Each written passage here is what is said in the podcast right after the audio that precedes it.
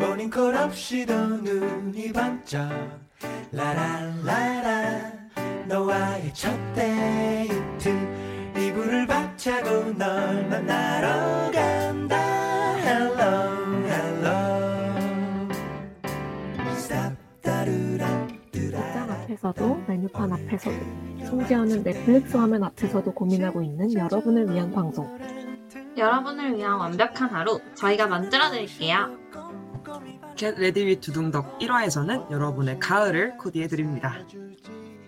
보고 또 벗어보고 또 입어보고 자 이제 거리로 나가볼까? 눈부신 햇살이 노래하네.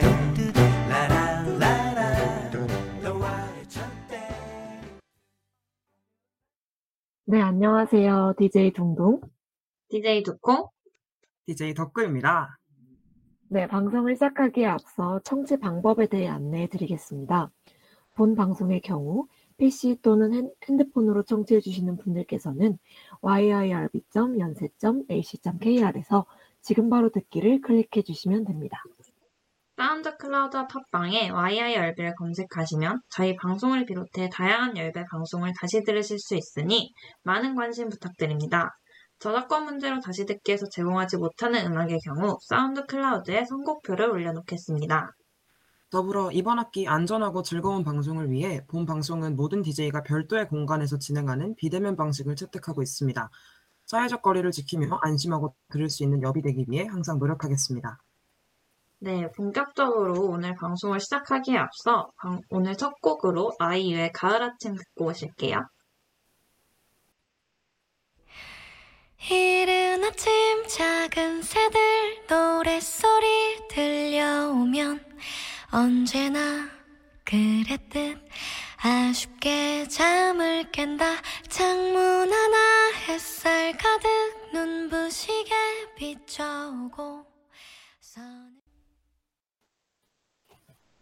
네, 아이유의 가을 아침 듣고 오셨습니다. 저희 굉장히 오랜만에 또 세 명이 방송으로 모이게 됐네요. 왕! 아니, 아까 오프닝 멘트를 하는데 우- 너무 웃음이 나는 거예요.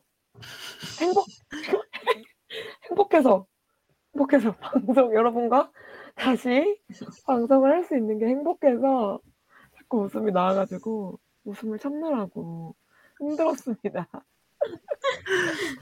네, 저희 아까 오프닝 하고 노래가 나가는 동안 제재님께서 오프닝송 방송이랑 너무 잘 어울린다고 말씀해 주셨어요. 감사합니다. 와, 감사합니다. 감사합니다. 지난 학기에 방송을 마지막 방송을 하고 어, 한 지금 몇 개월 만이죠? 거의 한 4개월 만에 이렇게 다시 또 다른 방송으로 찾아뵙게 됐는데요. 여러분들 그동안 어떻게 지내셨는지 그리고 어쩌다 이번 방송에 참여 참여 기획하시게 되었는지 간단하게 말씀 좀 부탁드릴게요. 덕구 씨? 제가 먼저 할까요? 또 저는- 남일이라는 표정으로 계시고 아니요, 아니요. 제 일이죠, 제 일이죠. 아, 저는 아- 어, 휴학생 신분이어가지고요. 그냥 일어나고 싶을 때 일어나고 먹고 싶을 때 먹고 자고 싶을 때 자면서 그렇게 그냥 어, 요즘은 하고 싶은 것들을 하면서 지내고 있습니다. 어, 너무 부러워요. 맞아요. 저에게도 휴학을 주세요. 두분좀 안쓰럽더라고요, 항상 보면. 네. 아, 네. 그래서, 네. 어, 제가 이 방송을 기획하게 된 건 계속, 앞으로 계속 나올 얘기인 것 같긴 한데, 저희 셋이 좀 뭔가 추구하는 것들이 각자 있었잖아요. 하고 싶었던 것들이. 음, 근데 맞아요. 그 하고 싶은 것들을 이제 자립해서 독립적으로 방송을 하기에는 제가 좀 겁이 많아서 어, 어떻게든 어떻게든 엮어보자 해가지고 만들어지게 된 방송이거든요. 사실 저는 이제 책 아니면 영화 얘기하는 그런 방송을 하면 어떨까 생각을 했는데 어, 어떻게 이렇게 잘 둥둥 덕콩이랑 할 수 있게끔 방송을 엮은 것 같아서 이번에는 아마 영화나 이제 소설 같은 거 어울리는 주제별로 어울리는 작품들을 아마 소개해드리게 될 것 같습니다. 와. 홍은 어떻게 지냈나요? 아, 저는 어, 1년간 휴학을 하고 이번에 이제 1년 만에 복학을 했어요. 제가 이제 휴학한 이유가 좀 쉬고 싶기도 했고 어, 약간 비대면 학기에 좀 지쳐 있었거든요. 너무 약간 학교 음, 다니는 맞아요. 재미도 없고 그래가지고 뭔가 좀 더 대면적으로 사람들과 교류하고 싶다는 생각이 들어서 대면 학기가 되길 기다리다가 이번에 복학을 했는데 한 일주일 다니고 후회했어요. 아, 심지어 제가 이번에 시간표를 진짜 잘 짰어요. 제가 진짜 약간 기깔나게 짰거든요, 시간표를. 와. 그래서 목금 공강을 만들었는데, 네. 그러면 사실 일주일에 3일이고, 특히나 9월, 10월엔 월요일 연휴가 많아가지고, 이틀밖에 안 가요. 이번 주에도 이틀밖에 안 왔는데, 어, 근데 너무 힘든 거예요. 그래서, 아, 도대체 옛날에는 학교를 어떻게 다녔지? 이런 생각이 들었고, 심지어 제가 1학년 때는 공강이 하루도 없이 있었는데, 도대체 어떻게 살았을까? 이런 생각이 들더라고요. 근데 또 힘들긴 한데, 어, 그래도 뭔가 약간 오랜만에 뭔가 이제 마스크는 아직 착용을 하지만 그런 일상으로 되돌아간 느낌이 나서 새롭고 좋습니다. 와. 그래도 학교 다니면은 즐겁나요? 저는 이제 좀 슬픈 게 이제 네. 제가 마지막으로 대면 학기를 다녔을 때 2학년 때였거든요. 음. 그래서 그때는 정말 아는 분들이 많았어요. 동기분들, 뭐 선후배분들이 그냥 이렇게 백양로 지나다니면서 많이 볼 수 있었는데 음. 많이 떠나가시고 없어서 수업 들어가도 원래는 진짜 아는 치- 아는 얼굴들이 많았거든요. 그래서 막 인사하고 막 이렇게 약간 정신없이 그랬던 것 같은데 수업 들어가면 진짜 아는 얼굴이 한 명만 있어도 너무 반갑고 진짜 이렇게 그냥 어. 캠퍼스 돌아다니다가 또 이제 아는 친구들 보면 진짜 너무 반가운 거예요. 음. 그만큼 이제 모르는 분들이 많아졌더라고요. 맞아요. 저도 그렇더라고요. 학교에 가면 이제 대부분이 제가 모르는 분들이고 동기분들 뭔가 다 졸업을 하시거나 아니면은 국문과 수업을 다 듣고 다른 수업을 많이 듣고 계시더라고요. 맞아요. 아쉽기는 하지만 그래도 어떻게 또 기회가 되면은 한 번씩 다 만나게 되는 것 같아서 그거 재밌는 것 같아요. 맞아요. 저는 지금은 학교에 다니고 있지 않지만 가끔 학교에 놀러 가면 보이는 얼굴들이 반갑더라고요. 그럼 동동은 지금 뭐 하고 있나요? 저는 요즘에는 회사를 다니고 있습니다. 네, 아직 휴학생 신분은 아닌 게 이게 학교에서 하는 프로그램으로 회사를 다니고 있는 거라서 음, 학기 중이지만 수업 대신에 회사를 다니면서 일을 하고 있고요. 음, 또 최근 근황이라 하면 독공이랑 어제 합동 응원전을 다녀왔어요. 굉장히 오랜만에 응원을 해서 너무 신나긴 한데 허리가 진짜 너무 아파서 앉아있기가 힘든 거예요. 오늘 회사를 갔는데 그리고 일어날 때마다 뭔가 의지해서 일어났어야 돼가지고 제가 항상 회사에 가면은 아침마다 이 커피를 사가거든요. 네. 뚜껑 있는 커피를 사가는데 그거를 한껏 붙잡고 힘을 빡 주고 일어나야 일어날 수 있었어가지고 아 오늘 하루가 좀 힘들었지만 그래도 오랜만에 놀아서 재밌었고 저는 이번에 음식을 맡게 됐는데 음식이나 유명한 식당들을 소개해 드리게 되었어요. 아까 덕구가 소개해 준 것처럼 각자 해보고 싶었던 주제를 가지고 이번에 이야기를 하게 돼서 저는 음식을 너무나 사랑하는 사람으로서 이번이 기회다 싶어가지고 음식을 주제로 정했고요. 원래도 방송을 준비하는 게 되게 즐겁기는 했는데 이번에 특히 재밌더라고요. 음, 역시 사람이 자기가 뭔가 좋아하는 주제를 하면 약간 에너지가 생기는지 모르겠지만 음, 조사를 하는 것도 다 음식이 막 있고 조사하면서 너무 배고프고 너무 먹고 싶은 거예요. 그 마음을 담아서 열심히 조사를 했더니 너무 즐거웠다. 진짜 즐거워 보여요. 아, 저 지금 말하면서도 되게 행복해요. 왜냐면 진짜 먹고 싶거든요. 지금 제가 조사한 음식들을.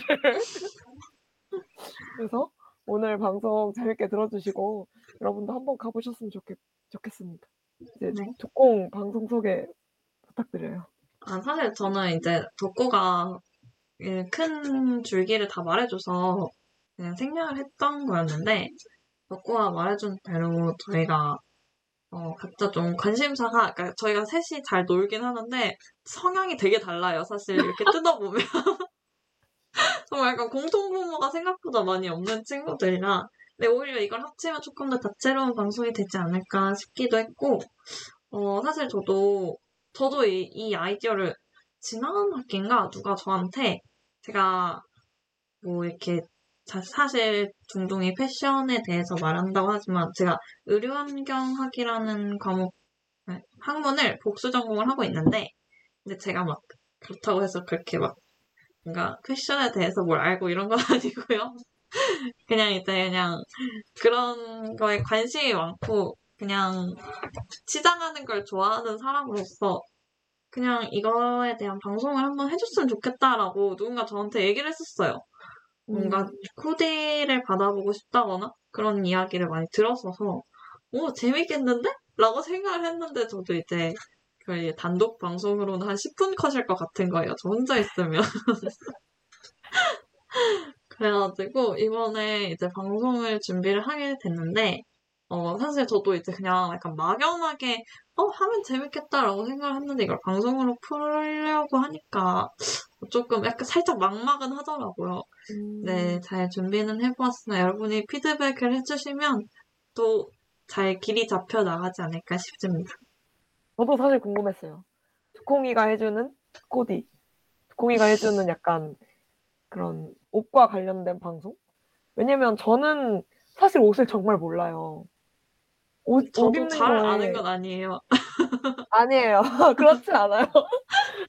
두콩이는 항상 두콩은 그런 얘기 되게 많이 듣잖아요. 그 주변 사람들한테 아 너의 옷장이 되게 궁금하다 이런 얘기를 많이 듣는데 저는 그런 얘기를 안 들어요. 왜냐면 제가 입고 다니는 옷만 보면 제 옷장이 어떻게 생겼는지 다 알 수가 있기 때문에 그래서 저는 패션에 관심도 없고 패션을 잘 모르는 사람이라서 항상 그런 것들을 잘 아는 친구들이 되게 대단하다고 생각을 했는데 그 두콩이는 이제 옷을 너무 잘 입고 다녀가지고 항상 듣고 싶었죠. 지금 제대님이 두코디라고 이름 센스 뭐예요라고 댓글 남겨주셨어요. 코디 오. 코디 방송을 하기 위한 큰 그림이었네. 아, 2년 2년 전부터 원래부터. 음. 아니 심지어 저이 두콩이라는 별명은 그냥 동기들 사이에서 1학년 때부터 불리던 이름인데 이건 거의 지금 몇 년을 빌드업을 한 거예요. 그렇죠. 그렇죠. 한 5년째 빌드업을 한 거죠 저희가. 드디어 대박이에요. 이제 되는 거네요. 와 드디어 이름의 뜻을 찾았습니다. 아, 제드님이 조동덕의 오프라인 회식 패션 어? 기대하겠다고. 맞네요. 네. 기대하지 중- 마세요. 둥덕은 하시면 안 네, 돼요. 둥덕은 하지 말고 두만. 두의 회식 패션을 기대해 주셔야 아니. 두도 기대하지 마세요. 원래 기대하면 실망이에요, 사람이. 아니 아니.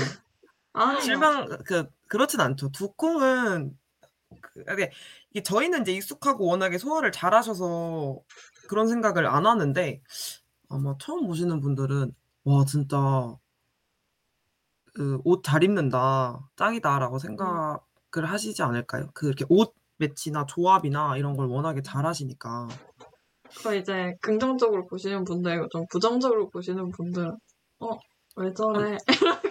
뭐, 부정적으로 보시 잠시만, 누가? 하실 수도 있어요. 아니 부정적으로 보시는 분들은 그 어떡하죠? 그 죄송, 죄송해요 제가 어떻게든 부정적으로 없애버릴게요. 보시는 분들, 부정적으로 보시는 분들은 이제 데려다가 같이 그 대결을 합시다. 패션 어 대결. 그렇죠 그래가지고 패션으로 그냥 압살해버리고 맞아 미국 하이틴처럼 음. 이것이 패션이다 보여주세요. 아니, 그러니까 여러분. 하고 싶은 말 있어? 나한테 시비 걸고 싶어? 그럼 너 패션으로 해 약간 이렇게 가는 거죠 패션으로 날 이기기 전엔 어. 시비 걸 수 없어. 이렇게. 진정한 싸움은 아니. 패션 패션으로의 싸움이지 약간 이런 느낌으로 아닙니다. 이기고 지는 게 어딨어요. 이쪽 저희가 해드릴게요 저희가 그 심사위원 네, 같이 심사위원, 해서 심사. 어, 도수코 조, 도수코 있었잖아요 옛- 옛날에 그것처럼. 어, 맞아요, 맞아요. 어. 오늘 우승자만 하고 딱 이렇게 딱 뒤집으면서 그쵸. 사진 딱 뒤집으면서 공개해. 축하드립니다. 두콩 씨입니다. 이렇게 아 너무 재밌겠다. 빨리 빠른 시일 내에 출시 되길 바랍니다. 어, 저 진짜 개최해 볼까 봐요. 덕콩, 덕콩 씨와 언- 그 패션 대결을 하고 싶으신 분들이라면 언제든지 연락 주시기 바랍니다. 근데 솔직히 아바타 스타 슈가 없어요. 와도 아 네. 저의 의사는 없습니다, 여기에. 네, 없어요 없어요. 아바타 스타슈. 슈가 와도 못 이긴다는 얘기를 하고 싶었어. 아바타 스타 아, 슈가 와도 두콩 못. 이긴다. 인정합니다. 아, 그 정도 아닙니다. 어쨌든 저희가 이렇게 이번에 이런 여러 가지 우당탕탕 방송을 기획해 봤는데요. 아, 그 얘기를 말씀을 안 드렸네요. 그리고 저희가 지난 학기에는 N망진창이라는 방송을 했어요. 그게 저희가 다 이제 그때는 MBTI가 N이어가지고 약간 망상의 끝판왕? 그래서 원래도 사실 그냥 사석에서 만날 때도 그냥 만약의 게임 같은 거 있잖아요. 흔히들 하는 그런 얘기를 그냥 약간 평상시에도 많이 했어서 아 이걸 방송으로 잘 엮어보자라고 해서 저희는 되게 재밌게 했었던 것 같거든요. 근데 이게 최근에 MBTI 검사 리뉴얼이 되면서 다시 저희가 이제 해봤는데 저랑 덕구가 S로 변한 거예요. 세상에 풍파를 받고. 그래서 S망진창을 할 수가 없게 돼버린 거예요. 원래는 저희 시즌2를 하고 싶었거든요. 아, 그래서 아쉽게 됐습니다. 저 그냥 밀어붙일 걸. 그랬어요. 음, 아, 그냥 N인 척하는 건 N망진창인 거네요. 그쵸. 어차피 아무도 모르잖아요. 제가 말 안 하면. 근데 약간 그, 그, 모먼트들이 보이면 어떡해요, 중간중간에? 어, 네. 아니, 그건 뭐 어쩔 수 없죠. 그래서 저 혼자 이제 N이 돼버렸답니다. 혼자는 이제 또 방송하기 무서워하는 사람이기 때문에 엠망진창을 포기하고. 그래서 그, 우리 그 방송. 얘기도 했잖아요. 이름 따라간다더니 진짜로 엉망진창이 되어버렸다고. 맞아. 아, 맞아요. 어, 두둥덕후님께서, 어머, 이거 닉네임 너무 귀여우시다. 두둥덕후래요, 어, 두둥덕. 너무 귀여우셔. 두둥덕후님께서, 덕후 덕후인. 인프피 됐어요? 저런, 이러고 왔어요. 네. 저런. 근데 왜 저런. 이프피가 안 좋은 건가요? 아, 근데 사실 저는 근데 원래도 제 원래 MBTI를 공개를 하면 주변에서 에? 약간 이런 반응이었어요. 너 인프피 전혀 안 같은데? 이런 반응이었는데 음, 어, 어, 이번에 검사를 했더니 ISFP가 나왔더라고요.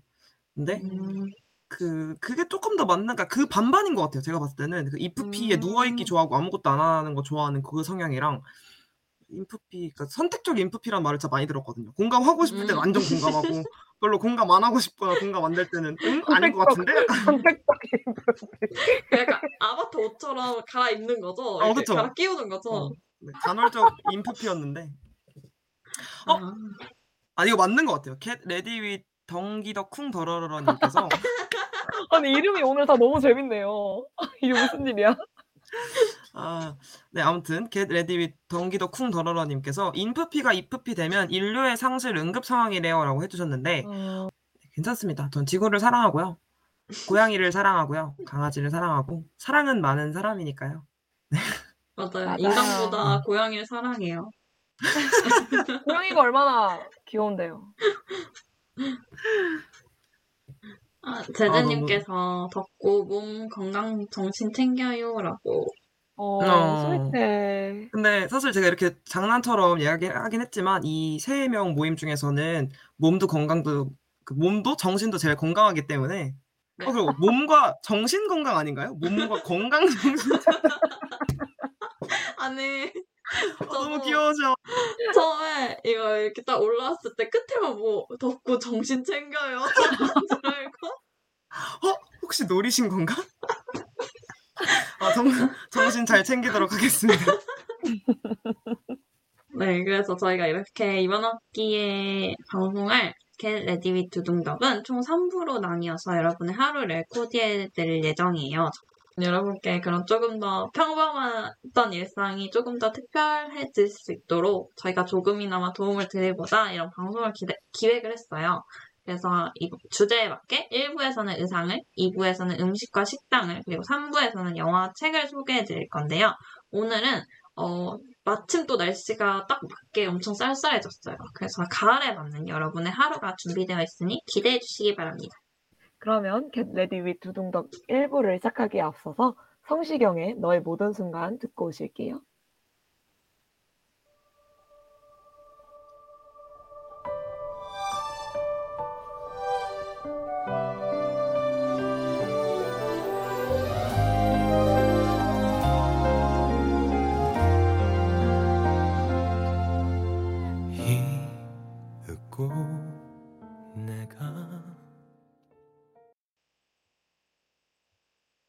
네, 성시경의 너의 모든 순간 듣고 오셨습니다. 네, 그러면 저희 본격적으로 1부를 시작해 보겠습니다. 여러분의 아침 10분을 단축시켜 드리겠습니다. 따단! 아니, 따단 같이 해줘야죠. 아니 이게 사이 사이를 치시다 이렇게 눈 깜짝할 사이에 끝났는데 아니 해달라고 말 말씀도 안 하셨잖아요. 아 잠깐 지금 저희가- 민망해서 빨리 끝냈죠 겁나 아니. 빠르게 말했잖아요 아니, 당연히 나는 해줄 줄 알았죠, 저는. 아니, 우리가 지금 방송을 같이 한 게 몇, 몇 년이, 아니 여러분, 저희가 무슨 아이돌 그룹도 아니고 다시 해주세요, 여러분. 제가 한 번 더 할 테니까 해주셔야 돼요. 네, 네. 네, 그럼 본격적으로 1부를 시작해 보도록 하겠습니다. 여러분의 아침 10분을 단축시켜 드리겠습니다. 따단! 짜잔 왜안 해요 덕후 김덕구 씨. 지금 뭐 하시는 거예요? 방송이 아. 장난입니까? 아니 방송이 장난이에요. 저희가? 시키지 마세요. 아니, 왜 안 해요? 지금 혼자, 시- 혼자 시킨 것도 아니잖아요. 둥둥이랑 같이 했으면 됐잖아요. 그, 괜찮아요. 자 하시죠. 아, 아니, Get Ready with 동기덕 쿵 돌아오님께서 효과음 야무지다고 너무 날것의 목소리였다고 하시면서 정말 방관으로 가득 찼다고. 저희 오늘 주제 바꿔야 되는 거 아니에요? 방관이란 무엇인가 방관하는 하루. 어 방관 아, 네. 그래서 제가 이제, 어, 오늘 주제가 가을이라고 말씀을 드렸잖아요. 그래서 뭔가 가을맞이, 어, 컬러 조합, 그리고 아이템, 그리고 뭔가 간단한 이제 컨셉에 맞는 약간 룩들을 말씀을 드리려고 하는데, 어, 그 전에 제재님께서 제재 코디 의뢰서를 보내주셨어요. 그래서 다음 주 월요일에 잔디밭에서 펼쳐지는 음악 페스티벌에 가는데 가을 페스티벌 겸 데이트에 어울리는 코디를 부탁한다고. 그래서 get ready with 덩기덕 쿵 더러러님께서 잔디색 옷 추천을 해주셨는데 네 잔디밭에 있는 잔디색 옷이면 보호색 되는 거 아니에요? 그럴 수도 있겠네요. 제가 제재님의 의뢰는 일부를 진행하면서 이제 말미에 한번 제가 살짝 저의 의견을 말씀드려 보도록 하겠습니다. 근데 어떤 페스티벌인지도 중요하지 않아요? EDM인지 음. 락인지 뭐 이런 이런 거? 어 그쵸 오, 예리하네요, 김덕구 씨. 재즈인지 네, 그래서 제가 아까 오프닝에서도 말씀을 드렸지만, 제가 사실 이번 방송을 기획하면서 약간 여러 가지 검색을 많이 해봤어요. 가을 코디, 가을 룩북. 근데 저보다 전문가들이 당연히 많으시고, 어, 뭔가 제가 뭔가 가을 맞이 이렇게 입으세요. 뭔가 이렇게 제안하기도 제가 너무 뭐가 안 되는 거예요. 그래서 그냥 저의 취향을 듬뿍 담은 그냥 저희 약간 다이어리 느낌으로 생각을 해주시면 좋을 것 같아요. 그래서 이제 참고로 이제 말씀을 드리자면 저의 평소의 취향을 먼저 말씀드릴게요. 제재님도 평소의 취향을 말씀드리면 말씀해주시면 저희가 좀 더 참고할 수 있을 것 같아요. 저는 일단 평소에 완전 채도 높은 걸 좋아하고요. 약간 애매한 컬러 정말 싫어해요. 애매하거나 탁한 컬러 정말 싫어하고요. 제가 좀 잘 입는 거네요 애매하거나 착한 걸로 어두운 색 어, 그러니까 흔히, 그러니까 가장 많이 약간 대중적으로 인기가 많은 색들 있잖아요. 그런 색 별로 안 좋아하고요. 어, 그리고 사실 제가 personal color 진단을 받았을 때도 겨울 cool tone으로 나와서 그 약간 완전 vivid하고 강렬한 색이 잘 어울린다는 진단을 받았어요. 그리고 제가 좋아하는 코디는 저는 one point color look을 되게 좋아해요. 그러니까 한 가지 색깔로 포인트를 주는 거죠. 다른 거엔 통일감을 주고. 약간 그런 룩이나 그리고 붉은 계열 정말 좋아하고요. 그리고 약간 소소한 거 깔맞춤 하는 걸 정말 좋아해요. 약간 약간 좀 왜 저런 것까지라고 생각하실 수 있는데 저는 그 악세사리 색상이나 악세사리 색상이랑 뭐 가방에 버클 같은 색상 있잖아요. 네. 그런 거랑 그런 것까지 맞아 떨어질 때 뭔가 기분이 좋거든요. 음.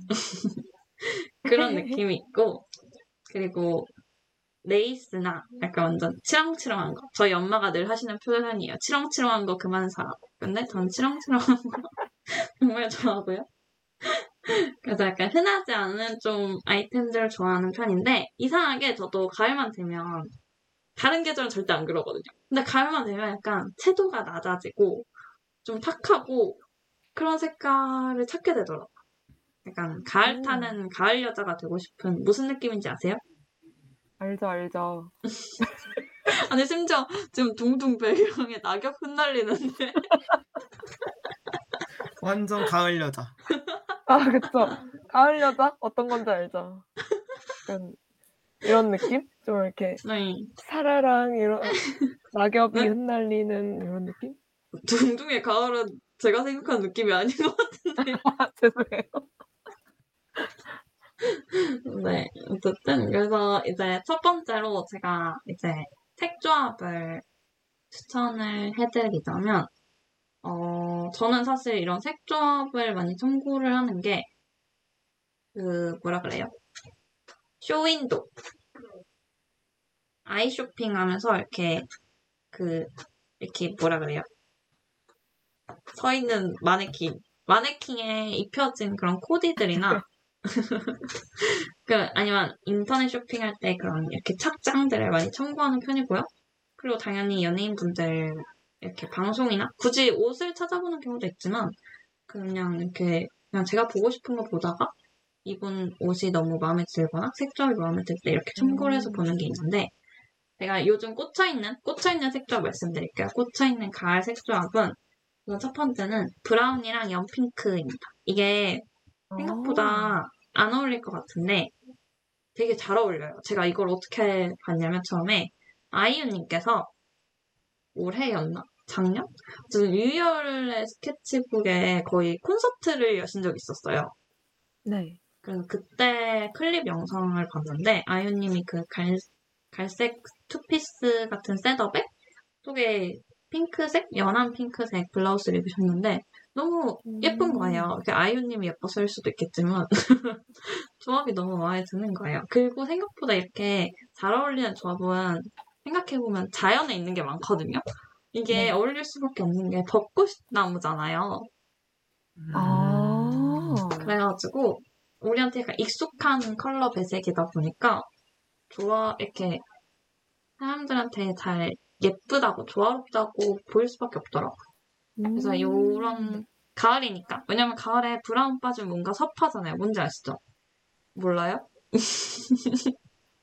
뭐, 뭐라고요? 그렇, 죠 그렇죠. 가을에 브라운이 브라운이 빠지면 진짜 섭섭하죠. 가을에. 그러니까, 가을이면 가을에. 브라운인데. 심지어 브라운. 아, 브라운. 브라운. 엄청 좋아하시잖아요. 브라운. 이렇게. 브라운이라는 단어를 처음 들어본 태어나서 처음 들어본 사람처럼 말씀하시는 거예요. 아, 약간 그 생각하고 있었어요. 가을, 그치, 브라운, 브라운, 브라운. 이걸 계속 생각하고 있었어요. 브라운? 아니 거의 단어를 막 배우는 음. 아기 같은 느낌이었는데 브라운? 브라운, 브라운 좋죠. 저도 원래 가을에 브라운색을 많이 입고 다니긴 했었는데, 네. 제가 약간 고민을 했던, 그러니까 생각에 잠겼던 이유가 뭐냐면, 네. 제가 브라운색 옷을 입으면 얼굴이 똥색이 돼요. 그래가지고, 어느 순간 브라운색 옷을 기피하기 시작했더니, 약간 뇌에서 인지 갔나 봐요. 브라운? 네. 그리고 이제 두 번째 컬러 조합은 요즘 어 약간 인 SNS나 그런 데서 미디어에서 많이 보셨을 것 같은데 그그 베이지랑 블루 조합이 올, 올해 엄청 핫해요. 혹시 보신 적 있나요? 어, 베이지랑 블루요? 네. 저 그거를 친구가 입은 걸 봤어요. 뚜껑 아니에요? 아니, 뚜껑 아니었어요. 그 위에, 위에는 약간 네. 블루 계열의 셔츠라고 해야 되나? 음, 그걸 입고 아래 베이지색 반바지를 입고 다음에 음. 무릎까지 오는 검은색 부츠를 신고 왔었는데 그 친구가 네. 되게 잘 어울리더라고요. 그 그게 어쩜 그렇게 세세하게 잘 기억해요? 그 친구 좋아해요, 동동? 아 좋아하죠, 좋아하는 친구죠. 근데 이제 그 그게 되게 예뻤어요. 제가 되게 예쁘다고 생각한 코디였는데 그게 또 어. 요즘 핫한 조합이라고 하시니까 아, 뭔가 신기하네요. 그거잖아요. 홍, 홍상수룩이라고 인터넷에 홍상수룩이요? 네, 이렇게 큰 약간 소라색, 하늘색 와이셔츠에다가 밑에는 에? 베이지나 갈색깔 슬랙스 같은 거 입고 아, 정말요? 그 그게 조금 더? 진한 좀더 진한 색의 니트 같은 거 니트나 뭐 이렇게 가디건 같은 거 걸치 걸쳐서 이제 이태원이나 합정 성수 이쪽 가면 엄청나게 볼 수 있는 그 패션이잖아요. 가로 가로수길을 가면 한 다섯 명이 한 번씩 볼 수 있는. 아니, 그러면 아, 그렇구나. 홍상수님이 제일 트렌드를 빨리 읽으신 분이었네요? 이게 좀 그러니까요. 옛날 사진 아니에요? 아, 그 그것까지는 모르겠고 그렇게 부르던데요? 그렇게 입으시나 봐요. 저도 안 봐서는 모르겠는데. 아니, 저도 음. 이게 이번에 좀 더 찾아보면서 알게 됐는데 올 봄에 미우미우라는 럭셔리 브랜드에서 컬렉션을 냈을 때 이, 이 조합을 약간 메인으로 음, 했는데 요새 또 이제 미우미우가 음. 약간 많이 브랜드 자체가 많이 핫해지면서 그 조합이 이제 약간 대세가 됐더라고요. 그래가지고 그랬는데 홍상수님이 원조이실 줄은 몰랐네요. 그러니까요. Get ready with 덩기덕 쿵더러러님께서 그 패션의 정체성이 홍상수 님이었나요? 이렇게 채팅을 보내셨어요. 아니 근데 저도 잘 몰라서 그냥 그런 약간 셔츠에 슬랙스 이런 느낌을 그냥 상수룩이라 부르는 것 같더라고 요. 상수로 어, 근데 요즘 또 많이 입으시는 스타일이잖아요. 음. 아 그렇구나. 저도 한번 입어보고 싶네요. 상수룩. 음. 왜냐면 제가 최근에 네. 제가 옷을 잘 사는 사람이 정말 아닌데 네. 옷을 하나 샀어요. 뭐 샀어요? 근데 그게 마침 하늘색 계열이에요. 오. 어. 그래가지고 정말 우연히 그냥 놀러 갔다가 원래 다른 친구 옷을 사러 들어간 거였거든요. 네. 근데 어, 어떤 옷이랑 눈이 딱 마주친 거예요. 어? 너 뭐야? 이렇게 돼가지고 딱 짚고 딱 입어봤는데 헉, 어머 이게 또 이게 괜찮더라고요. 그래가지고 바로 결제를 해버린 옷이 있는데 제가 또 마침 베이지색 바지가 있어요. 오. 오. 그렇게 매치해볼 생각은 한 번도 해보지 못했는데 음. 한번 제가 입고 여러분을 한번 만나러 가보도록 하겠습니다. 음. 좋네요. 기대되네요. 둥둥이 그런 색깔을 입은 걸 본 적이 없는 것 같아요. 그런 색 조합을. 저도 그게 조합이 될 수 있다는 걸 두콩이 말해줘서 이제 안 거죠. 인지한 올해- 거죠. 아 이렇구나 이러면서. 올해 매우 핫하답니다. 아 좋네요.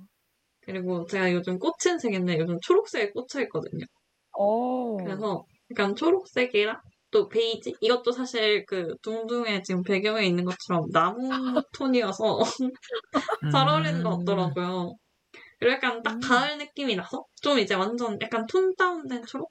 약간 카키색이라고 흔히 부르는 아 카키색. 그런 느낌이나 아니면 그 둥둥이 좋아하는 올리브 그린? 제가 또 사랑하는 색이죠. 올리브 그린. 그 골저스한 느낌 있잖아요. 올리브 그린. 이게 저 옛날 방송을 들으신 분들은 아시겠지만 둥둥이 올리브 그린을 좋아하는 이유가 자기가 될 수 없는 이미지여서였어요. 맞아요. 약간 우아하고 고급지고 골저스한 느낌을 품고 있는 색이어가지고 좋아하는데 어 그게 또 요즘 두콩 씨의 마음을 흔들어 놨거든요. 네. 그래서 뭔가 저는 약간 그 옷 입을 때 약간 계절감이 느껴지는 걸 좋아하거든요. 근데 약간 이런 식으로 뭔가 제가 느- 말하는 계절감이 어떤 건지 좀 이렇게 느끼실 수 있게 제가 예시를 하나 들었는데 뭔가 초록을 이제 제가 요즘 꽂힌 색이니까 초록색을 만약에 기본으로 했을 때 초록색이랑 핑크색을 입으면 약간 봄의 느낌이고요. 초록색이랑 파란색을 입으면 약간 여름 느낌이 나요. 무슨 느낌인지 아시겠어요? 그래서 저는 초록색이랑 베이지는 좀 더 가을 느낌. 베이지 베이지색 덕분인 것 같아요. 그죠? 전 동둥이 별로 공감을 못하는 표정을 그러니까 저는 지금 그, 그 색깔 막 얘기를 들으면 네. 일단 그 거쳐야 돼요. 뭔가 아 한 번에 이렇게 들어오지가 않고 제가 이렇게 패션에 일가견이 없어가지고 뭔가 이렇게 초록이랑 베이지 조합이 가을이라고 하시니까 네. 뭔가 그 베이지 덕분에 그런 느낌이 나는 게 아닐까라는 생각이 음. 들었어요. 베이지가 조금 더 가을의 따뜻함도 조금 담고 있고 그리고 뭔가 가을 가을 느낌인 것 같아요. 음, 근데 여름 느낌 아니에요? 여름은 녹음의 계절이잖아요. 그 아닌가? 아니 나무가 무- 나무가 제일 무성해지는 시기는 여름인데. 근데 그 베이지가 약간 나무 색이라기보다는 나무가 색이 빠진 나무 색이잖아요. 아닌가? 근데 여러분 그냥 본인 취향인 거죠. 아 그쵸 그쵸. 취향과 본인 색이- 느낌인 거죠. 색이 빠져서 이제 겨울이 되어가는 나무가 아닌가. 어. 음. 오케이. 네, 대대님께서 역시 코디코는 달라 색조합을 생각하며 입어야 하는구나라고 말해주셨고 또 올리브 그린 도전해 본다고 엘레강스해지고 싶다고 하셨어요. 그리고 Get Ready With 덩기덕 쿵더러님께서 초록색은 무슨 역할이죠? 라고 하셨는데 초록색은 그냥 제가 꽂혀있는 색깔이에요. 근데 뭔가 약간 계절감이 제일 안 느껴지는 색깔들 중 하나인 것 같아요. 저- 왜냐면 음, 풀은 사시사철 있잖아요. 네. 그러니까 조금 더 조합이 있지 않을까. 근데 그냥 제가 요즘 꽂혀 있는 색깔입니다. 그리고 마지막으로 제가 요즘 꽂혀 있는 색 조합은 빨강색이랑 하늘색이랑 베이지색 조합이에요. 이게 약간 아까 말씀드렸던 미우미우에서 선보여서 이제 핫해진 그 블루와 베이지 조합에 빨강이 들어간 건데 이건 최근에 아이 쇼핑을 하다가 어떤 분이 이렇게 코디를 해놓으신 거 보고 "헉!" 하고 해서 조만간 입어볼 생각입니다.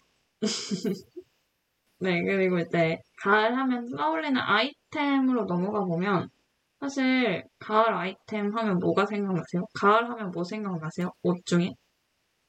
후드티. 아니 그건 그냥 덕구는 그냥 옷처럼 후드티가 생각나는 거지 가을이라고 해서 생각나는 거 아니잖아요. 트렌치 코트? 어, 제가 라이더 원하는- 자켓? 아니 끝났어요, 끝났어요. 청 자켓? 가디건? 그 Get Ready With 덩기덕 쿵더러님께서도 트렌치 코트 말씀해 주셨는데 이게 트렌치 코트는 사실 활용법은 저보다 유튜버분들이 많이 알 것 같아서 간단하게 트렌치 코트가 어디서 왔는지를 제가 찾아봤거든요. 근데 생각보다 패션 아이템이 전쟁 이후 전쟁에서 유래된 게 많아요. 근데 이 트렌치 코트도 그 세계 1차 대전 때 그 구멍을 파가지고 몸을 숨겨서 전투하는 게 특징이었대요. 어떤 느낌인지 아시겠어요? 그 뭐라 네. 그러죠? 그 약간 땅굴 파서. 약간 네 그런 식으로 이렇게 이렇게 이렇게 이렇게 움푹 패여가지고 그한한 네, 한자어로도 있, 있었던 것 같은데 정확히 기억은 안 나네요. 찾아볼까요? 얘기, 말씀하시는 동안 찾아볼게요. 어쨌든 거기에 몸을 숨기면서 전투하는 게 특징이었는데 그 구멍이 트렌치였대요. 그래서 오. 그 구멍에서 몸을 보호하고 그러기 위해 입었던 옷이 트렌치 코트였는데 이게 이제 일상복으로 스며든 케이스라고 합니다. 오. 어, Get Ready 덩기덕 쿵더러님께서 가디건도 군용이었던 걸로 기억한다고. 아, 정말요? 가디건은 제가 신기하네. 찾아보지 않았거든요. 음. 그리고 손님 오사구님께서 패션의 역사까지 공부해 오시는 대단한 분들이라고 하셨는데, 그렇게 대단한 사람들은 아닙니다. 아, 신기하네요. 트렌치코트에 그런 역사가 있었군요. 네. 있었군요. 음. 그리고 저는 트렌치 코트와 더불어서 약간 가을 하면 제일 생각나는 게 베레모거든요. 뭔가 베레모를 쓰면 음. 가을이 된 것 같은 느낌이에요. 베레모가 저는 이게 합성어라고 생각을 안 했는데 이게 합성어인 거 아셨어요, 여러분? 그냥 약간 아이템 이름 아니었어요? 그러니까 하나의 명칭 같잖아요. 근데 이게 네. 진짜 프랑스 베레는 프랑스어고 모는 한자어래요. 모자를 뜻하는 모여서 그래서 음. 베레와 모의 합성어라고 하더라고. 약간 저희 공문과 같죠? 와, 진짜 신기해요. 그쵸? 저, 말도 안 돼. 인지를 못했는데 이게 이렇게 된 합성어라고 하더라고요. 그래서 이 이게 원래 그 프랑스와 스페인 접경지대에 거주하던 바스크족이란 민족이 있었는데 거기에 전통 모자에서 유래를 했는데 그 당시에 프랑스 육군에 바스크족이 많았는데 어 이때 그 산악작전 같은 걸 펼칠 때책 있는 모자가 불편해서 바스크족의 모자인 베레모를 사용하면서 약간 군대 쪽으로 넘어오고 이러면서 이제 일상복이 된 걸로 알고 있어요. 그래가지고 사실 베레모를 많은 분들이 조금 이렇게 대중적인 아이템은 아니잖아요. 음, 그러니까 많이 그죠. 시도하는 아이템은 아니잖아요. 근데 저도 처음 써본 건 스무 살 때? 열아홉 살 때? 열아홉 살 때 생일 선물로 음. 수능, 제가 수능 끝나고 생일이었는데, 그때 친구한테 선물을 받아서 처음 써봤는데, 이게 생각보다 휘뚜루마뚜루예요. 여러분, 한번 도전해보세요. 왜냐면 이게 머리를 딱히 관리하지 않아도 돼요. 아? 무슨 느낌인지 아세요? 그러니까 이게 어차피 모자, 모자를 우리가 쓸 때 머리가 눌, 머리가 약간 눌려있거나 이럴 때 많이 쓰잖아요. 네. 근데 똑같은 느낌으로 캔 모자 대신에 이걸 쓰면 아무도 모른다는 거죠. 근데 심지어 꿈인 줄 아는 거죠. 아, 그런, 그런 용도로 쓰는 건가요? 그 베레- 베레모를? 아, 저는 그렇게, 그 제가, 아, 제가 베레모 쓴 날에 머리를 안 감았다 이런 말이 아니라, 앞으로는 마세요, 그렇게. 생각을 하도록 하겠습니다. 음, 머리를 안 감았군. 어, 베레모, 혹시 그러면은, 네. 뭔가, 베레모를 딱 시도한다라는 생각을 했을 때, 네. 저처럼 패션을 잘 모르는 사람들은, 네. 아, 대체 어떻게 베레모랑 옷을 입어야 되는지 음, 좀 궁금한 것 같아요. 왜냐면, 막, 맨날 추리닝 입고 다니는데, 거기다가 베레모만 쓸 수는 없잖아요? 그러면 약간 그, 예술하는 사람처럼 보일 수는 있을 것 같은데, 그거는 조금 안 어울리니까. 약간 베레모랑 같이 하기 좋은 코디가 있는지 궁금해요. 음. 근데 제가 안 그래도 그걸 딱 말씀드리려고 했는데, 어케 알고 질문하셨네요. 우리는 소울메이트야. 아니, 김덕구 씨 언제부터 이렇게 계속 방관만 하셨어요? 저는 항상 이런 역할이었는걸요. 뭐. 그렇지 않아요. 저희는 그 하- 셋이 한 몸이기 때문에 제가 얼마 전에 맞아요. 이 얘기를 하다가 우리는 케르베로스야 이런 말을 했었는데 케르베로스기 때문에 방관할 수 없어요. 어, 네, 그래서 아까 동동이 해준 말에 답변을 해드리자면, 저는 일단, 그러니까 솔직히 제일 베이직한 건 검은색이잖아요. 그래서 사실 음. 검은색은 보통 여러분의 머리 색깔과 비슷하니까 써도 그렇게 티가 안 나, 튀지 않아요. 그래서 조금 좀 쉽게 입문하실 수 있는 것 같고, 그리고 저는 개인적으로 하의와 색을 맞추는 걸 추천해요. 나의 하의. 아, 그래서 뭔가 이게 약간 이렇게 색이 이렇게 연결되는 것보다 한 단계 띄고 연결되는 게 뭔가 제 취향입니다. 음. 아 근데 그거는 웃으세요? 김덕구 씨? 네? 아니에요. 그거는 무슨 얘기인지 알 것 같아요. 맞아요. 음, 근데 약간- 한 방에 이해했어요. 예, 예. 음, 음, 어. 음. 내일 베레모 사러 가려고요. 어, 실행력이 빨라요, 빨라. 근데 꼭 모자가 아니더라도 뭔가 헤어 액세서리를 하실 때 여기 상의랑 연결시키는 것보다 하의나 신발이랑 연결시키는 게 뭔가 저의 개인적인 취향으론 좋아요. 참고하겠습니다. 틀린 건 아니니까 여러분의 취향대로 입으시면 됩니다. 알겠습니다. 어, 댓글이 좀 올라왔는데, 아까 그 저희가 트렌치 코트 얘기하면서, 아니죠, 베레모 얘기하면서 바스크족 얘기를 했었는데, Get Ready With 덩기덕 쿵더러님께서 바스크 치즈케이크랑 같은 바스크인가요? 라고 질문해 주셨는데, 저도 모르겠는데, 그러지 않아요? 그러려나요? 제가 한번 바스크 치즈케이크도 거기서 유래되었을 수도 있을 것 같네요. 바스크 지역에 네. 한 식당에서 만들어줘서 바스크 치즈케이크 됐대요. 어, 그럼 바스크의 한 지역이면 바스크족이랑 연관이 있는 걸까요? 있지 않을까요? 바스크 지역? 음, 바스크 지역. 저도 처음에 이걸 보고 왜 익숙하지 않는데 치즈케이크 때문이었나 봐요. 아, 맞네. 맞네요. 어, 바스크 지역이 네. 유럽의 민족인 바스크인들이 거주하는 지역을 가리킨대요. 아, 그럼 맞나 봐요. 어, 대박. 이걸 생각해내시다니.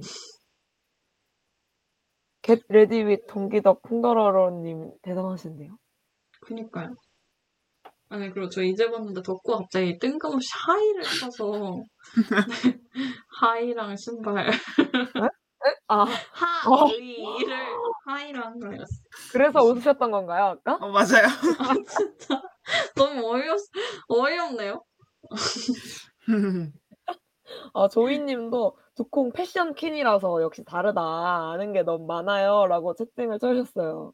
역시, 아니요, 저도 이번 방송 준비하면서 알게 된 게 많습니다. 역시 아바타 슈, 스타 슈를 뛰어넘을 이 시대의 패션 퀸. 다릅니다. 역시 나부터- 키는 다르다. 그리고 이제 아까 가디건 얘기가 나와서 가디건도 사실 약간 이런 간절기 필수템이잖아요. 약간 편하게 입기 좋고 날씨에도 잘 맞는. 네, 저는 요즘에 그 이렇게 어깨에 둘러매는 거 뭔지 아세요? 가디건? 이렇게 네. 이렇게 이렇게 등에 탁 걸치고 팔만 이렇게 내려오게 하는 거. 무슨 느낌인지 어, 아세요? 알아요, 알아요. 그런 걸 모르겠어요. 요새 많이 보이더라고요. 그래서 여러분도 그게 생각보다 가디건 이거 들고 다니기 좋지 않잖아요, 사실. 그래서 약간 손도 가볍고 그거 이 가디건이나 그냥 니트도 괜찮거든요. 그런 거 이렇게 해서 여기 약간 이 포인트 줘도 저는 요즘 좋은 것 같습니다. 꿀팁 감사합니다. 그리고 이제 마지막으로 컨셉에 대해 얘기를 할 건데, 이게 컨셉이 어떤 걸 얘기하냐면, 제가 예전 방송에서 한번 얘기한 적이 있는데, 저는 옷 입을 때 그날의 컨셉을 잡고 입거든요. 음, 약간, 어, 그래서 약간 그런 분, 뭔가 약간, 오늘은 이런 분위기를 내고 싶다. 약간 이런 느낌으로 해서, 약간 그런 사람의 심취한 것처럼 옷을 입는다는 것이 실제로 그렇게 행동하진 않아요. 어쨌든 그런데 어 제가 이제 요즘 가을이면 되게 그 날씨가 딱 산책하기 좋잖아요. 네. 그래서 약간 가을 산책할 때 제가 이 룩을 어쩌다 생각했냐면 조금 이따 틀어드릴 바른년의 길잡이 OST인데 적재의 나랑 같이 걸을래라는 노래가 있어요. 음, 그 노래가 가사가 처음 가사가 가을밤이 찾아오거든요. 근데 이 노래 가사를 듣고 이 멜로디를 들으면 진짜로 그 선선한 가을에 뭔가 공원을 선, 산책하는 기분이 들어요. 저는 음, 그래가지고 그냥 제가 이 노래를 들으면서 헉! 공원에서 이제 이 노래 가사가 약간 썸남이랑 선- 산책하는 그런 거잖아요. 썸, 썸 타는 분이랑. 그래서 헉! 저라면 뭔가 그런 분위기라면 뭔가 이렇게 갑자기 그냥 생각이 든 건데 그 이렇게 폴라티에다가 그 반팔 원피스 같은 거 있잖아요. 여름 원피스를 폴라티 입으면 가을에도 많이 입을 수 있거든요, 여러분. 여름 원피스 위에 폴라티. 아니, 아니요. 폴라티 위에 여름 원피스. 아, 폴라티 위에 여름 원피스. 네, 네. 어, 폴라티 위에 여름 원피스를 어떻게 입어요? 그, 그니까 얇은 폴라티 있잖아요. 아. 두툼한 거 말고 얇은 폴라티를 입고 아. 이제 아. 반팔이든 뭐 민소매든 원피스 여름 원피스를 입으면 가을에도 입을 수 있거든요. 아, 대박. 아깝잖아요. 왜냐면 여름 옷 사고 여름에만 입기 아깝잖아요. 음. 그쵸, 그쵸. 그래서 저도 제가 좋아하는 반팔 원피스가 있는데 그게 블랙에 이렇게 이렇게 세로로 진주 포인트가 이렇게 진주 단추가 이렇게 쫑쫑쫑 달려 있는 건데 그거를 이제 쌀쌀하니까 폴라티를 입고 그걸 입고 진주 머리띠 진주가 박혀 있는 머리띠를 하고 까만 굽을 신고 레이스 양말 신으면 진짜 예쁘다. 약간 이 분위기에 잘 어울리겠다라는 생각이 들었어요. 그, 두콩이 말한 그 아이템들, 네. 뭔지 알 것 같아요. 제가 한 번쯤은 음, 맞아요. 본 아이템인 것 같아요. 제가 둥둥을 만날 때 한번 입은 적이 있었어. 그때 이건 저의 취향이었는데, 어, 그래서 저는 이 코디를 떠올리면서 여러분들도 이 노래를 들으면 뭔가 뭔 느낌인지 저랑 같이 공유하시면 좋을 것 같다 생각했습니다. 그리고 이제 좋아요. 노래를 틀어드리기 전에 아까 제재님이 의뢰를 해주셨잖아요. 그쵸, 그쵸. 다음 주 페스티벌. 월요일에 잔디밭에서 펼쳐지는 음악 페스티벌. 저 팝송 페스티벌을 가본 적이 없는데 어떤 분위기예요? 팝송 페스티벌은? 그러니까 아 이런 분위기예요. 아 이런 분위기예요. 근데 그것도 어, 떤 어떤 팝송 어떤 가수냐 라인업에 따라 다르지 않을까요? 아 그럼 그렇게 되는 거죠? 그럼 좀 어. 포괄적인 걸로 그냥 다 포함할 수 있는 약간 좀 어. 신나는? 약간 막, 우와! 이것까지 아니지만, 와, 와, 이런 느낌? 어, 단전 감성 느낌? 라고 손님 302님께서 아 근데 보내주셨어요. 일단 일단 잔디밭이니까 바지나 활동 치마를 입어도 A 라인 같은 게 좋겠죠? 음... 이렇게 음, 앉았다 일어났다 하셔야 되니까. 어, 근데 저는 약간 분위기를 많이, 많이 이렇게 중점적으로 하는 편이긴 한데, 뭔가 조금 더, 앙, 약간 이런 분위기. 무슨 분위기죠? 아, 강아지, 강아지 분위기 아니에요? 그냥 왕, 왕, 왕, 이런 분위기 있잖아요. 아, 좀 약간- 신나는 약간 분위기. 예, 막 빵빵, 음악 빵빵 나오고, 음. 이런 거. 네. 그럼 저는 약간, 약간 이렇게 통 넓은 바지에 딱 붙는 하의, 아니, 딱 붙는 상의. 방금 하의만 두 개 입을 뻔해가지고. 저 아까 그, 가을에 이, 폴라티 입고 입는 것처럼 안에 쫙 응. 붙는 거 입고, 밖에 또 헐렁한 거 입는 줄 알았어요. 왜냐면 그게 좀 활동하기 좋고 요즘 또 많이 입으시는 룩이니까 그리고 저는 약간 진짜 약간 이런 분위기면 무채색으로 회색이랑 음. 검은색이랑 이렇게 흰색을 다 섞은 느낌으로 해서 그렇게 입으시는 걸 추천드리고요, 저는. 그리고 만약에 아 이런 분위기면 뭔지 알죠? 알죠, 알죠. 약간 잔잔하게 바람 불고 약간 이런 분위기면 사실 저는 음, 만약에 치마를 좋아하시면 뭔가 그냥 그 약간 쉬폰 소재 그냥 약간 하늘거리는 거 있잖아요. 그런 음. 소재의 원피스도 잘 어울릴 것 같고 아니면 그런 소재의 블라우스 입고 만약에 바지가 더 편하시면 바지도 전 추천드리고 그런 거에 아니면 제가 아까 말씀드렸던 그 뭐지? 이렇게 가디건 걸치는 룩 있잖아요. 그냥 편하게 어, 잘 즐겨 입는 바지랑 티셔츠 입으시고 약간 좀 음. 포인트 되는 색깔로 이렇게 걸쳐도 귀엽지 않을까 생각했어요. 아, 겟레드윗 덩기러 콩돌 님께서 아 아는 무채색이고 아, 정리를 너무 잘해주시네요. 아, 아는 원피스 네 약간 그런 느낌이라고 음. 생각해 주시면 좋을 것 같아요. 제가 뭔가 조금 더 생각이 나면 말씀을 드려볼게요. 저도 약간 갑작스러운 거랑 쉽진 않네요.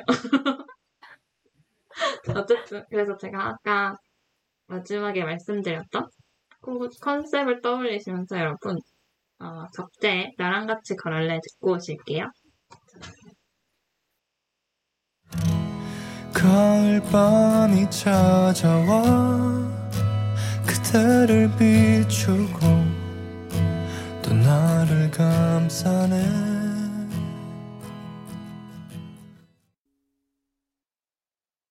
네, 적재의 나랑 같이 걸을래 듣고 오셨습니다. 이어서 2부를 진행해 보도록 하겠습니다. 배가 고파요, 배가 고파요. 오늘은 무엇을 먹어볼까요? 2부에서는 주제에 맞는 음식이나 식당을 소개해드리는 자리가 준비되어 있습니다. 와, 와. 굉장히 호기롭게 오프닝 2부 오프닝 멘트를 준비를 했는데 굉장히 민망하네요. 괜찮아요. 민망하지 않습니다. 네 네. 그래서 저는 이제 가을 어, 이번 주제가 가을이니까 가을에 어떤 음식을 먹으면 좋을까? 오늘 내가 딱 밖에 나갔는데 끌리는 게 없어. 근데 가을이야. 그러면 어떤 음식을 먹으면 행복할까를 생각하면서 이 코너를 준비했고요. 제가 앞서 말씀드렸다시피 준비하면서 굉장히 배가 고팠고 먹고 싶었습니다. 그래서 총두 가지를 준비를 했어요. 하나는 이제 식사로 먹을 수 있는 음식을 준비했고요. 다른 하나는 디저트로 먹을 수 있는 음식을 준비했습니다. 아, 덕구가 채팅창에 눈물 나는 내 친구의 비즈니스라고. 덕구 이런 걸 말로 해요. 왜 채팅을 해요? 왜, 왜? 말하기 저희 싫어요. 같이 방송하는데 왜 아니 물어보세요? 이- 얘기 안 하려고 일부러 채팅으로 친 거예요. 제거 자꾸 읽어주지 마세요. 아, 아, 왜 얘기 안 해? 덕구 볼 때마다 소리 내서 읽을 거예요. 덕구. 아, 그래야겠다. 안칠 거예요. 아, 안 돼요. 자, 그러면은 덕구의 말대로 비즈니스 모드로 들어가 보도록 하겠습니다. 저 가을 제철 음식 여러 개가 있는데 그 중에서 어떤 걸 하면 좋을까 하다가 최근에 제가 굉장히 먹고 싶어 하는 음식 중에 하나가 이 가을 제철 음식에 포함된 어떤 식재료를 담고 있어서 그 음식을 가져왔는데요. 우선 제가 오늘 추천드릴 가을 제철 음식은 바로 낙지입니다. 낙지는 이제 속담에 봄에는 조개, 가을에는 낙지라는 말이 있대요. 그 정도로 가을 낙지가 굉장히 맛있고 또 몸에도 좋다고 합니다. 그래서 항상 뭔가 저희 식당 같은 데 가면은 거기 뭐 모모의 효능 써 있잖아요. 네. 그래서 제가 늘 음식의 효능도 같이 말해드리기, 말씀드리기로 생각을 하고 왔어요. 음. 낙지의 효능을 말씀을 드리자면 네. 빰빠바밤 빰빰 빠라바라밤 빠라밤 빠라밤 빠라밤 빠라밤 빠라밤 빠라밤 네 낙지의 효능 첫, 번- 첫 번째. 풍부한 영양분을 가지고 있습니다. 세틸콜린 뭐 저기 없고 아니 리액션 하라고 네, 리액션이. 아. 덕구 three가 더 잘할 것 같아요. 아, 진짜 먹고 싶어서 나온 반응이었는데. 아, 진짜 먹고 싶어서 네. 음, 풍부한 영양분을 갖고 있는 낙지가 드시고 네. 싶으신 거죠? 좋아요. 그쵸. 아세틸콜린이라는 걸 갖고 있대요. 아세틸콜린이 면역 기능을 증진시키고 암이나 간 질환 또는 신장병 등을 예방하는 효과가 있다고 합니다. 이 세틸콜린을 포함해서 각종 무기질, 뭐 비타민, 단백질까지 함유하고 있는 보양식이라고 해요. 저희는 음. 낙지를 많이 먹으면 건강을 잘 챙길 수 있습니다. 그리고 또 철분이 풍부해서 빈혈을 예방하는 효과가 있고 심지어 뇌 기능을 돕는 DHA 성분까지 풍부하다고 합니다. 정말 최고의 식재료죠. 그러니까 요리 뭔가- 방송을 하고 싶으신 거예요. 개그 방송을 하고 싶으신 거예요. 아니 뭔가 말을 하다 보니까 이 음식을 하다 보니까 좀 생생정보통 느낌으로 뭔가 저도 모르게 말이 나와요. 그 마지막에 낙지들아 잘 살아야 된다. 막 이런 거. 생생 정보통 마냥. 아니, 덕구가 잘하잖아요. 생생 정보통. 아니 그래서. 대사 대사가 없어서 VJ. 못해요. 아, 멘트 하나씩 이렇게 쳐주세요. 그럼 낙지들아, 잘 살아야 된다. 이런 거 너무 좋아요. 아니 모래님께서 여기 혹시 비타민이냐고. 아, 네, 건강을 챙겨드리는 네, 방송입니다. 어, 아니요, 여기 생로병사의 비밀인데요. 여러분의 경- 건강을 책임지기 위해 특별히 생로병사의 비밀 코너를 준비했습니다. 그래서 이렇게 훌륭한 효능을 가지고 있는 낙지. 네. 제가 과연 이 낙지를 이용한 요리 중에 어떤 요리가 먹고 싶었을까요? 다요. 탕탕이. 아, 아닙니다. 탕탕이 아니에요. 빙가티. 좋아요, 좋아요. 좋다, 좋다, 재밌다, 귀엽다. 아닙니다. 근데- 낙, 낙지 탕탕이 아니에요. 저 오늘 진짜 모르고 낙지 먹고 왔거든요 저녁에. 뭐 드셨어요? 무슨 낙지? 저는 낙지 비빔밥 먹었어요. 오, 음, 맛있었겠다. 그거랑 약간 비슷해요. 낙지 돌솥 비빔밥. 아니에요. 낙지가 들어간 약간 매콤한 음식? 낙곱새. 정답입니다. 오! 제가 오늘 여러분께 추천해 드리려고 가져온 음식은 바로 낙곱새인데요. 네. 낙곱새가 뭐냐? 이 낙곱새가 낙지, 곱창, 새우의 줄임말이에요. 그래서 낙지랑 곱창이랑 새우를 넣어가지고 매콤하게 볶아낸 이제 부산 요리였는데 지금은 이제 전국적으로 가게들이 많이 생겨서 원한다면 먹을 수 있는 요리가 되었죠. 원래는 이 낙곱새가 버- 부산 범일동 일대에 조선당직 노동자분들께서 이제 안주 삼아서 낙지를 삶아서 해 먹었던 요리에서 시작이 되었대요. 네, 이게 지금 그때 그래서 그때 당시에는 부산 고유한 스타일의 낙지 볶음이라고 해가지고 조박 낙지, 조선 방직의 낙지라고 해서 조박 낙지라고 불렸는데 이게 현재는 저희가 아는 낙곱새라고 불리게 되었다고 합니다. 음. 아, 어쩐지 제가 여름에 부산을 갔었는데 낙곱새 맛집 했는데 그 조박 낙지 간판을 본 적이 있어요. 어, 아, 그게 그런 뜻이었군요. 맞아요. 그게 바로 조선 방직 낙지를 음. 줄여서 조박 낙지라고 부르던 거라고 하더라고요. 저도 이번에 조사를 하면서 알게 된 사실인데 음. 아, 또 이제 이런 역사가 있는 음식이구나 하면서 한층 더 낙곱새에 대해 잘 이해를 하게 되었습니다. 그래서 더 먹고 싶어졌어요. 또 이걸 조사하면서 사진을 많이 봤거든요. 또 부산 유명 낙곱새 거리 막 부산 유명 낙곱새 맛집 이런 게 나오더라고요. 그래서 배가 고파졌지만 꾹 참고 준비를 했고요. 그래서 이 낙곱새라는 요리를 모르는 분들을 위해서 이제 이 낙곱새가 어떤 매력을 가지고 있는지를 설명을 해드리자면 일단은 이 들어가는 세 가지 재료가 다 식감이 정말 좋아요.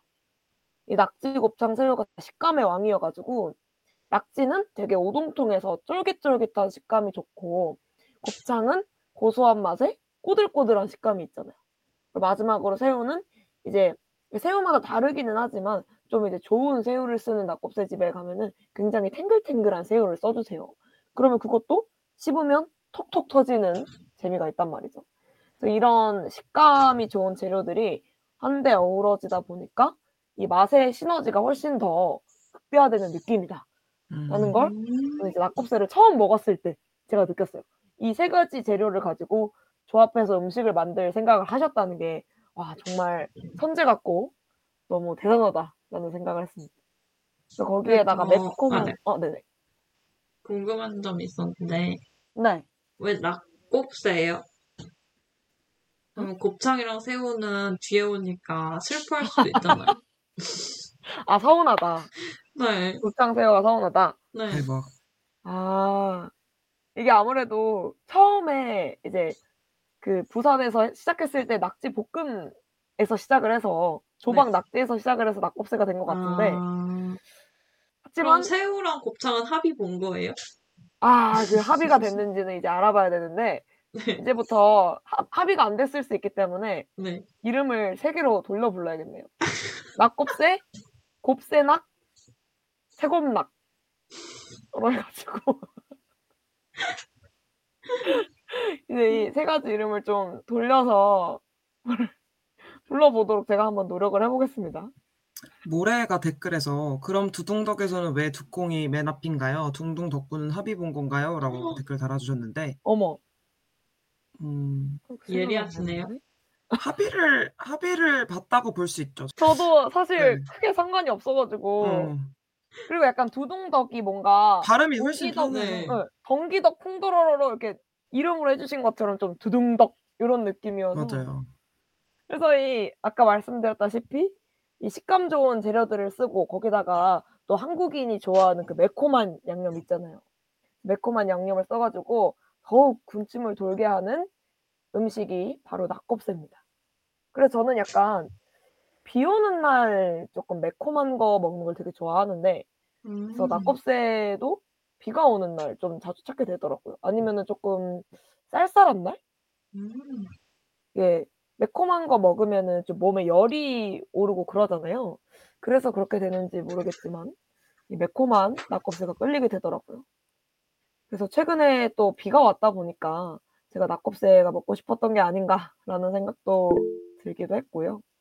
그래서 이 낙곱새를 이제 식당에 가서 맡게 되면은 어떻게 드시게 되냐면 일단 굉장히 넓은 그릇을 주세요. 약간 대접 같은 그릇에 밥을 담아서 주십니다. 그러면은 이제 각 테이블에 낙곱새가 보글보글보글 끓고 있어요. 그러면 이 밥이 담겨 있는 사발에다가 매콤한 낙곱새 한 스푼 떠서 넣습니다. 그리고 맛있겠다. 분- 콩나물이랑 김가루를 주세요.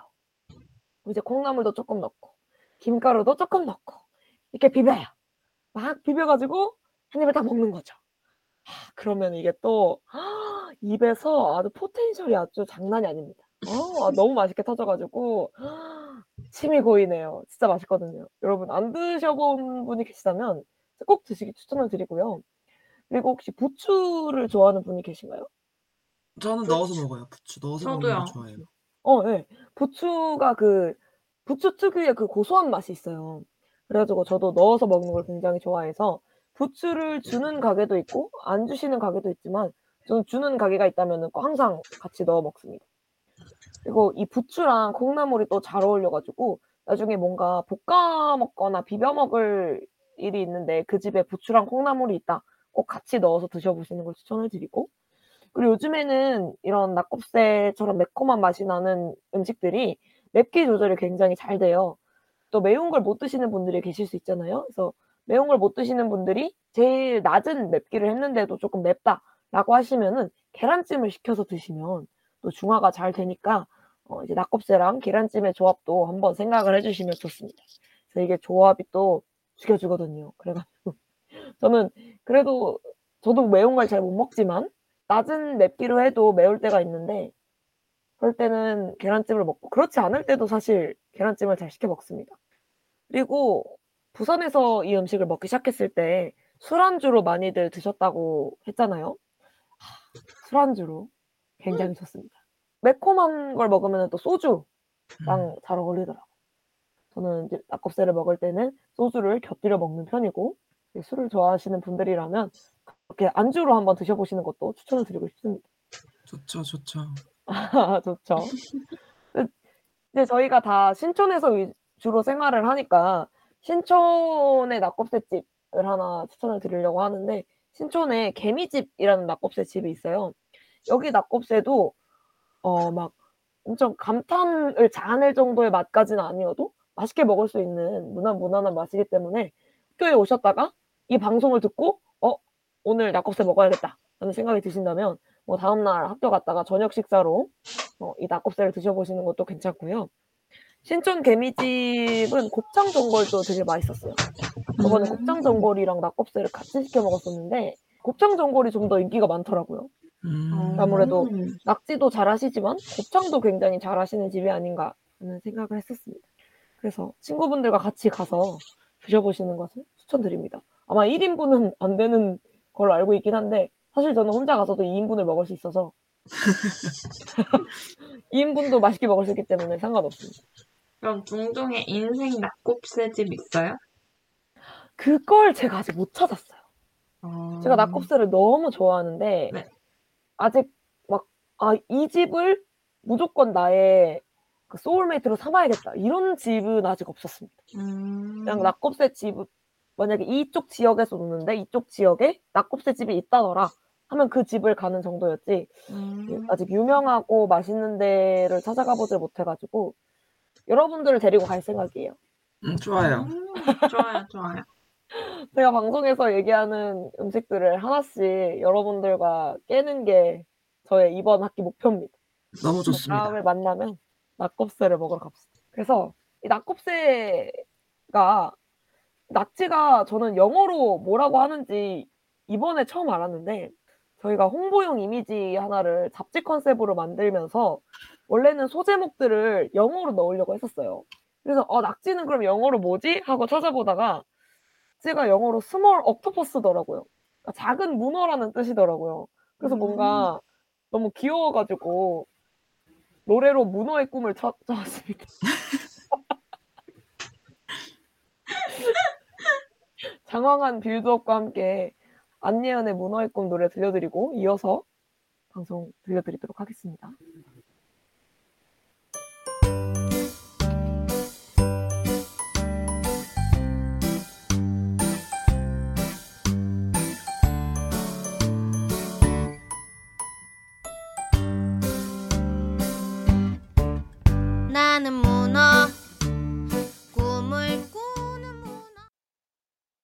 네, 안예은의 문어의 꿈 듣고 오셨습니다. 아까 생생정보통에서 생생정보통 얘기 나와가지고 문어야 잘 살아야 돼 이런 얘기 했던 게 뭔가 그 얘기랑 잘 어울리는 노래였던 것 같아요. 문어의 꿈을 응원하면서 두 번째 가을 음식 추천해드리도록 하겠습니다. 저희가 시간이 많이 없어서 호로록 진행을 하도록 할게요. 두 번째 가을 음식은 바로바로 홍시입니다. 홍시가 또 아, 가을 하면 빼놓을 수 없는 감, 홍시 이런 음식들. 이 음식들을 이용해서 디저트를 만드는 그 음. 카페가 있다고 해요. 음, 이 홍시라고 하는 게 이제 덜 익은 감을 며칠 동안 햇빛에 쪼여주거나 항아리에 넣어두면은 감이 갖고 있는 그 떫은 맛이 제거가 되면서 굉장히 말랑하고 달달한 홍시가 되는데요. 전주에 있는 한 카페에서 이 홍시를 가지고 다양한 뭐 디저트나 다양한 음료를 판매하시면서 지금 인기를 얻으신 카페가 있다고 해요. 그게 전주 객리단길이라고 해서 요즘 전주의 hot place라고 하는데 거기에 있는 홍시궁이라는 카페입니다. 음. 저도 이번에 전 그 이 홍시 관련된 디저트를 찾아보면서 이곳을 알게 됐는데 전주 여행 다니시는 분들께 상당히 유명한 카페더라고요. 음, 그래서 아 저도 너무 가보고 싶다라는 생각을 했는데 정말 정말 운이 좋게도 서울에 창덕궁점이 있어요. 서울 창덕궁점이 또 좋은 게 창덕궁이 내려다 보이는 자리에 이 가게가 위치하고 있어서 그, 가- 그 창덕궁을 보면서 이 홍시 디저트를 먹기에 또 너무 좋다고 합니다. 음. 그래서 그곳에서 파는 디저트를 몇 가지 소개해 드리려고 하는데 일단은 홍시 눈꽃 빙수라는 게 있대요. 음, 이게 이제 맛있겠다. 100% 우유 얼음에다가 그쵸. 저도 이미지만 봤는데 이미지가 굉장히 폭력적이에요. 너무 맛있게 생겼어요. 약간 맛으로 맞는 기분? 100% 우유 얼음에 홍시랑 바닐라 아이스크림이 올라가요. 그리고 홍시로 만든 달달한 소스가 따로 제공이 됩니다. 연유 음. 대신에 그 홍시 소스를 뿌려 먹는 것 같아요. 근데 이게 먹다 보면은 좀 달게 느껴져서 살짝 물릴 수가 있어서 이 소스 양을 잘 조절하면서 먹으라는 리뷰를 보았고요. 굉장히 달달하고 홍시 맛이 잘 느껴진다고 해요. 보통 음. 이런 거, 홍시 베이스를 만들게 되면은 뭐 홍시랑 뭐랑 섞어서 갈다 보면 홍시 맛이 조금 옅어지는 경우가 있는데 이곳에서 파는 눈꽃 빙수는 그렇지 않다고 합니다. 그 점이 굉장히 매력적이라고 하고요. 그리고 제가 가장 먹고 싶었던 메뉴는 이곳에서 파는 홍시 크림 타르트예요. 이 메뉴가 놀토에 나왔었다고 해요. 음, 진짜요? 네. 그래서 더 좀 인기가 많아지고 많은 분들이 찾게 되었다고 하는데 이게 약간 쿠키 같은 타르트지 위에 이제 꾸덕한 홍시 크림이 올라가는 건데 이게 냉동 쇼케이스에 들어있다가 살짝 해동해서 주시나 봐요. 네, 그래서 음. 조금 얼려져 있는 덕분에 그 크림이 굉장히 꾸덕해서 맛이 환상적이라고 합니다.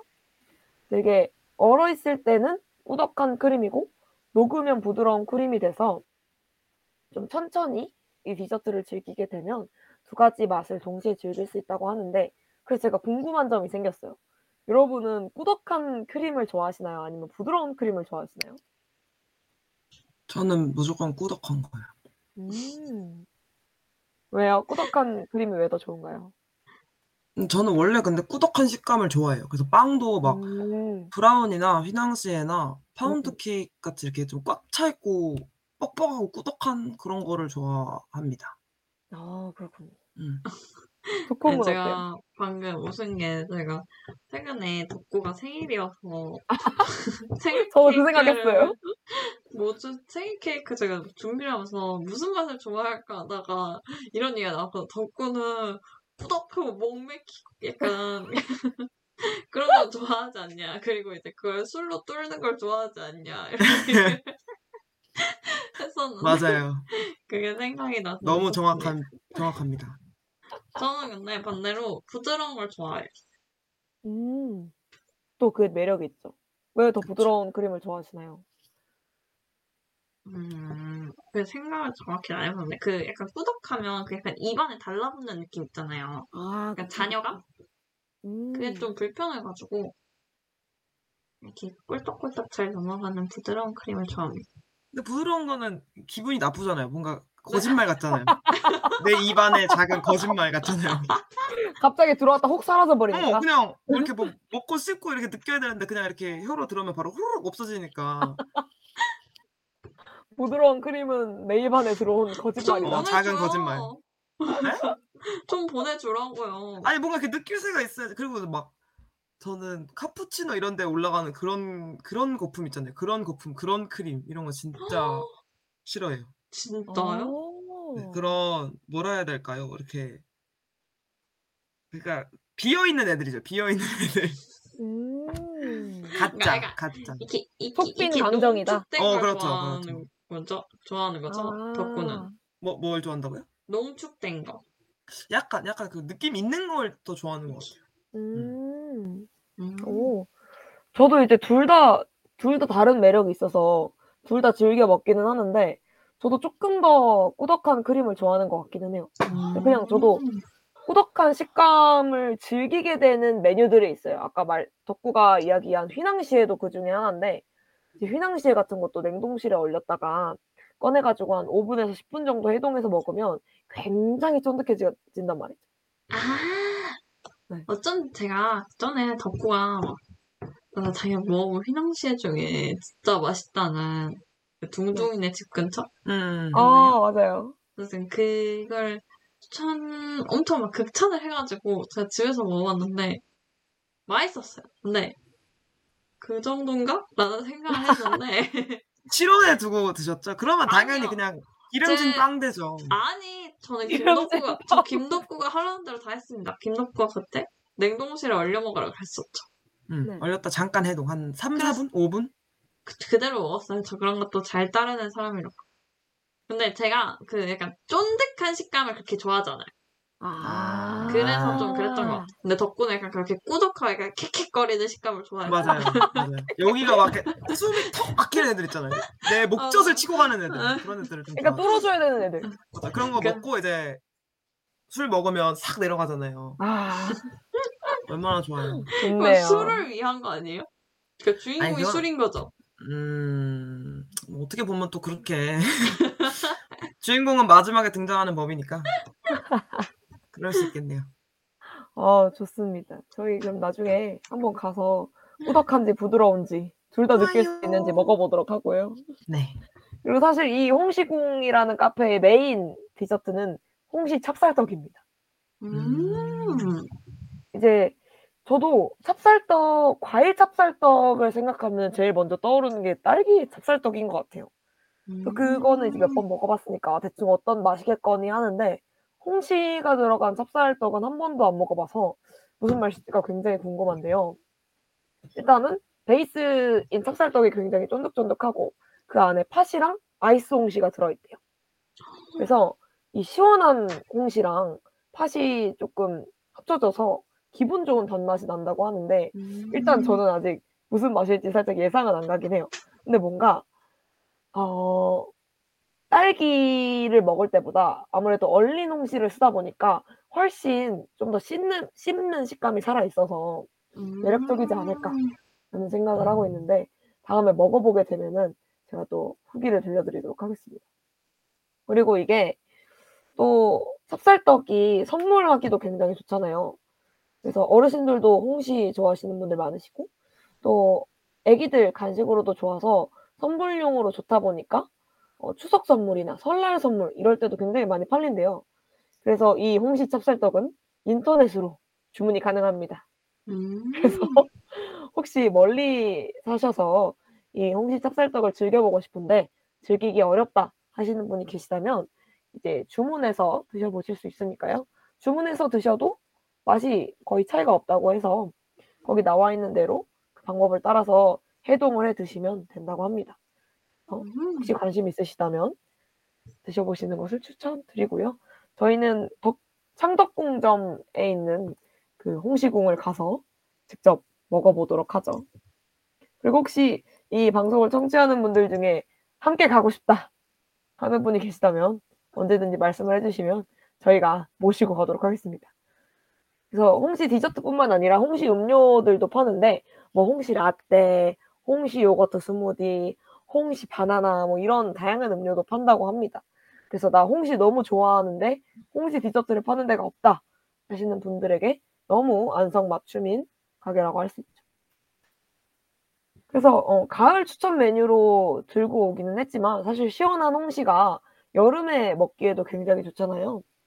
그래서 여름에 가는 것도 또 추천을 드리고 시원한 바람과 함께 시원한 홍시를 먹으면 좋겠죠.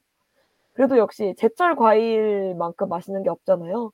가을이 끝나기 전에 저도 그렇고 여러분도 그렇고 꼭 한번 이 홍시 디저트를 즐겨보셨으면 좋겠습니다. 그리고 이 가게의 위치가 또 상당히 좋아서 가을이 완연하게 오게 되면 울긋불긋하게 물든 창덕궁을 바라보면서 이 제철 과일을 즐기실 수 있기 때문에 또 추천을 드리고 싶었습니다. 네, 제가 준비한 이제 가을의 음식은 여기까지고요. 또 다음 주제로 다음 번에 더 맛있는 음식을 들고 또 소개를 해드리도록 하겠습니다. 그래서 홍시가 또 달달하니까 제가 가을의 사랑을 시작하는 이들에게 라는 playlist를 들으면서 들었던 노래 중에 제 마음을 가져간 노래 한 곡을 들려드리도록 할게요. 블루 파프리카의 나도 모르게라는 곡입니다.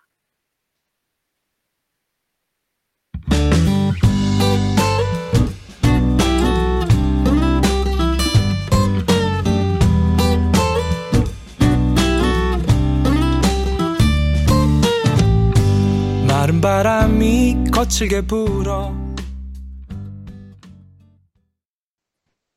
네, 블루 파프리카의 나도 모르게 듣고 오셨습니다. 3부를 시작해 보도록 하겠습니다.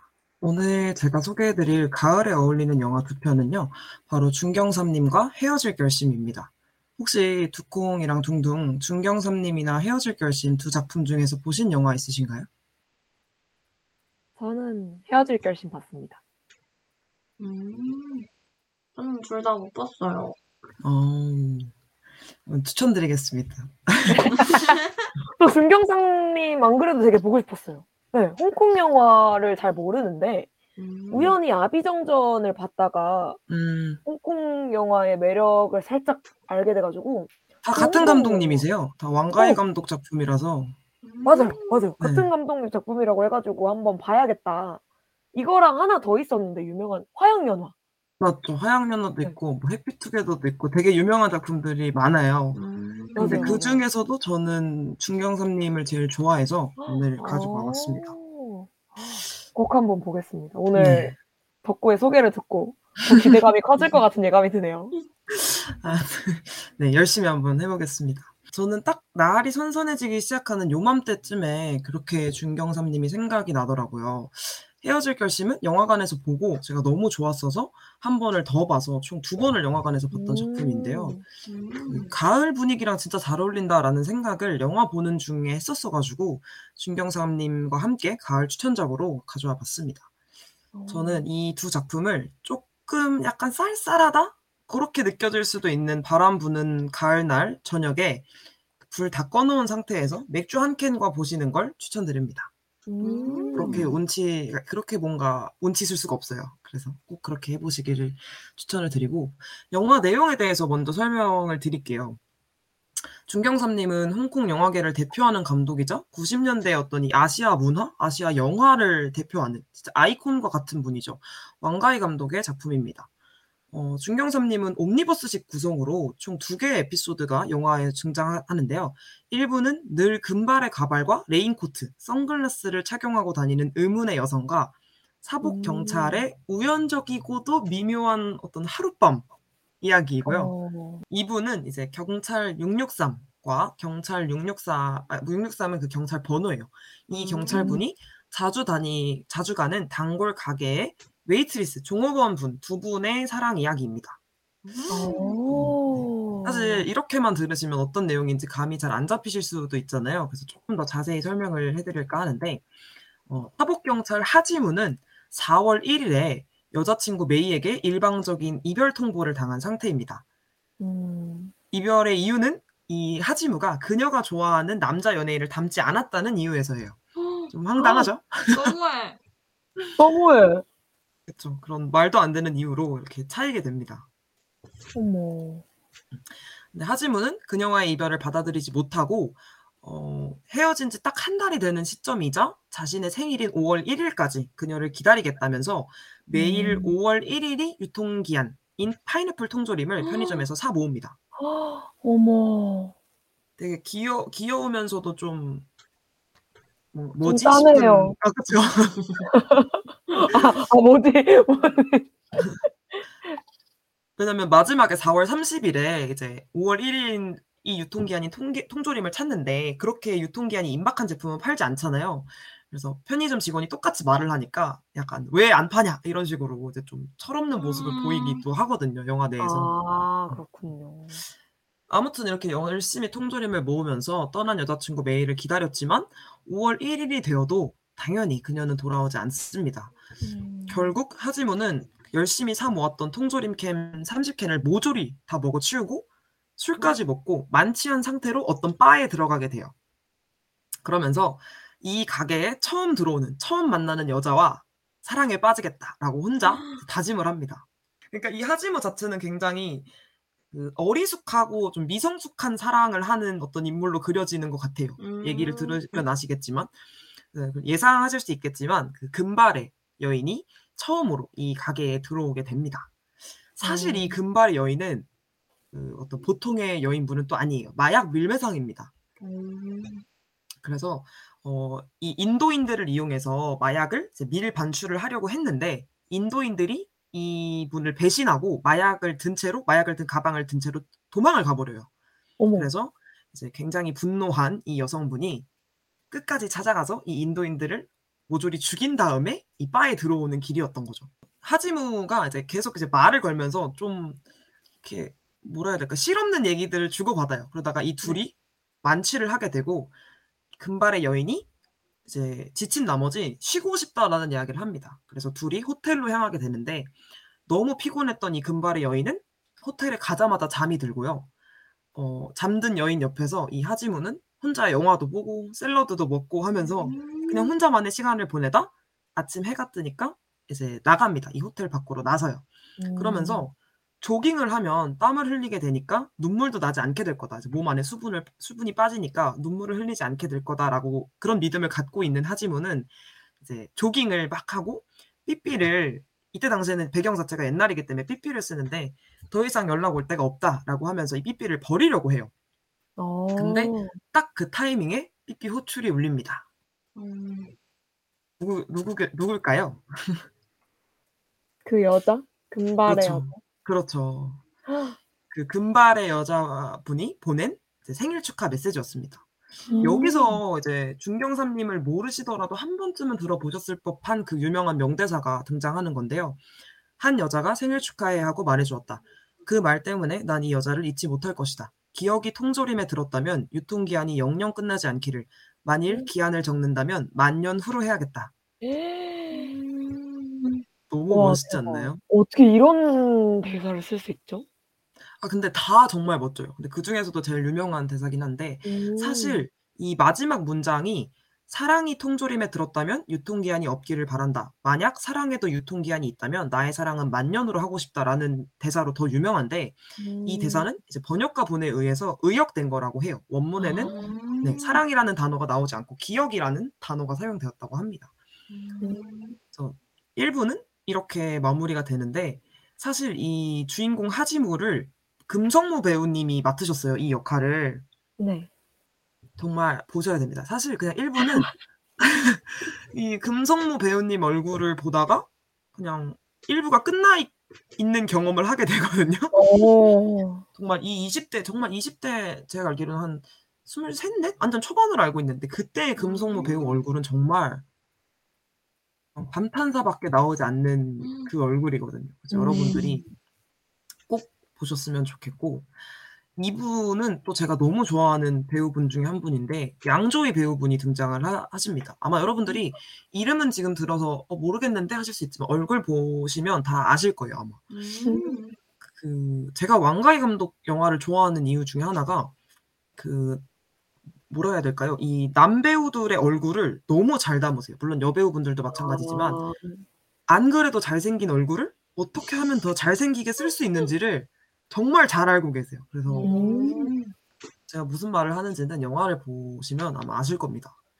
그 왕가희 감독 속의 양조희, 왕가희 감독 속의 장국영 배우는 진짜 아, 여러분 레전드예요.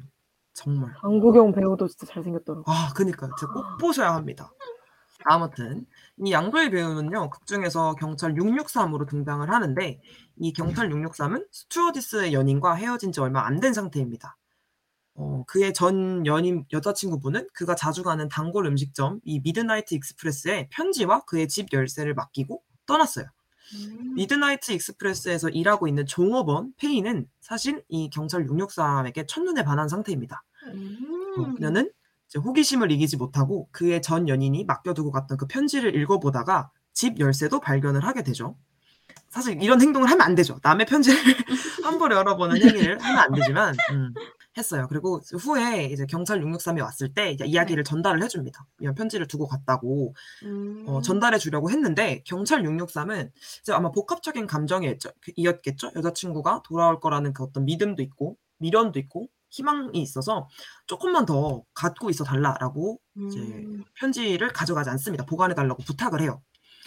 어, 시장에서 이제 663을 마주치는 그러니까 경찰을 마주치는 장면이 있는데 이 종업원이랑 페이가 편지를 우편으로 붙여주겠다라는 말을 하면서 집 주소를 알아냅니다. 그리고 그 뒤에 음. 그녀는 어떤 행동을 취했을까요? 집을 찾아가네요. 맞아요. 그녀는 이 경찰 663의 집에 몰래 이제 들락거리면서 심지어 들어가요. 그냥 열쇠를 문을 따고 들어가서 에? 그의 집을 치워주고 전 연인의 흔적들을 지워버립니다.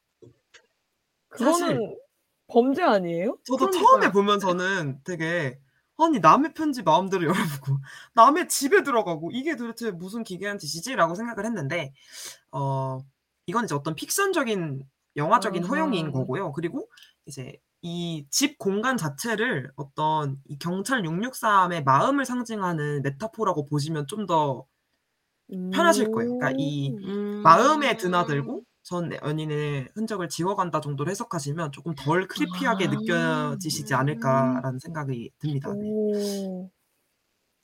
네, 이제 꼬리가 길면 밟히는 법이죠. 낮에 이제 뭔가 수상한 기운을 느끼고 이 경찰 663은 전 애인이 돌아온 거라고 생각을 해요. 그래서 빨리 돌아와서 페이와 마주치게 됩니다. 이때 페이는 되게 자연스럽게 이 경찰 663의 집 어항에 새로운 물고기를 넣어주려고 이제 금붕어를 사오는 길이었고요. 그래서 문 앞에서 딱 음. 맞닥뜨리게 되죠. 근데 또 딱히 이 663이 뭔가 화를 낸다거나 이- 이걸 범죄 행위다라고 하면서 신고한다거나 하지 않아요. 오히려 이제 전 연인을 잊을 수 있게 해준 페이한테 약간 감사함도 느끼는 것 같고 이렇게 스며들어서 데이트 신청을 합니다. 음. 식당으로 어. 페이를 찾아가서 8시에 캘리포니아에서 기다리겠다라는 말을 하거든요. 이 오. 극 중에서 페이는 늘 가게에 제가 이따 들려드릴 노래긴 한데 그 마마스 앤 파파스의 California Dreaming 이걸 틀어놓고 그냥 막연하게 어떤 계획도 없이 캘리포니아에 가겠다 가겠다라고 이야기하는 그런 인물이거든요. 아, 사실 이 663이 한 말은 식당 그 카페 캘리포니아로 오라고 한 말이었긴 한데 어쨌든 과연 663과 페이는 캘리포니아 가게에서 만났을까요? 만나지 못했을까요? 뭔가 만나지 못했을 것 같아요. 왜요? 그냥 그랬을 것 같아요. 두콩은요? 저는 약간 거기서 끝났을 것 같아요. 그 열린 결말로 어. 아. 약간 그럴 수도 있을 것 같아요. 식당에 갔는데 음. 전 연인을 만났을 수도 있을 것 같아요. 아, 아 왜냐면은 아까 그 방이 663의 마음이라고 생각할 수 있다고 하셨잖아요. 그렇죠.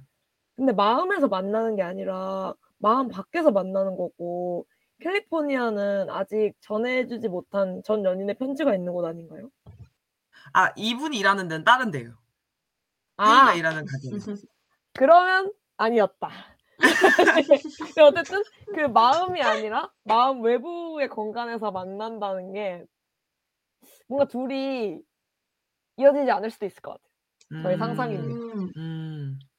사실 제가 고민이 되게 많았어요. 이거를 결말까지 알려드려야 되나. 왜냐면 사실 스포라고 음. 하기엔 이게 나온 지가 거의 20년이 넘은 작품인데 심지어 작년에는 remastering도 돼서 다시 개봉했었거든요. 극장에서. 오. 네, 그래도 약간의 어떤 구- 여러분들께 궁금증을 자아내고 또 여러분을 보게 만들어야 되는 거니까요. 저는 그쵸. 여기서부터는 어떤 결말이 나오는지 영화로 확인하시기를 바랍니다. 너무해. 음. 오늘 영화를 보면 보세요. 되잖아요. 오늘 영화를. 그 영화를 한번 봐보세요. 너무해. 전체적으로 이 영화가요 너무 네. 색감이 예뻐요. 사실 왕가이 감독하면 어떤 그 색감과 구도가 굉장히 음. 유명하잖아요. 맞아요, 네. 맞아요. 보는 내내 정말 그 화려한 미장센들이 계속 나오면서 와 이게 어떤 그 진짜 탄미주의의 끝판왕이겠거니라는 생각이 드는 작품이거든요. 그리고 이제 연출 음. 기법 자체도 step printing이라고 해서 네. 이 주인공 자체는 이렇게 멈춰 있고 사람들이 사람들만 움직이는 것 같은 왜 여러분들 다큐멘터리나 이런 거에서 많이 보신 적 오, 있으시죠? 네네. 주인공은 이렇게 서 있고 사람들이 이렇게 네. 도로를 지나가는 음. 그런 기법을 사용을 해서 표현 자체도 되게 여러분들이 보시면 되게 재밌게 인상 깊게 보실 수 있는 부분들이 많은 것 같고요.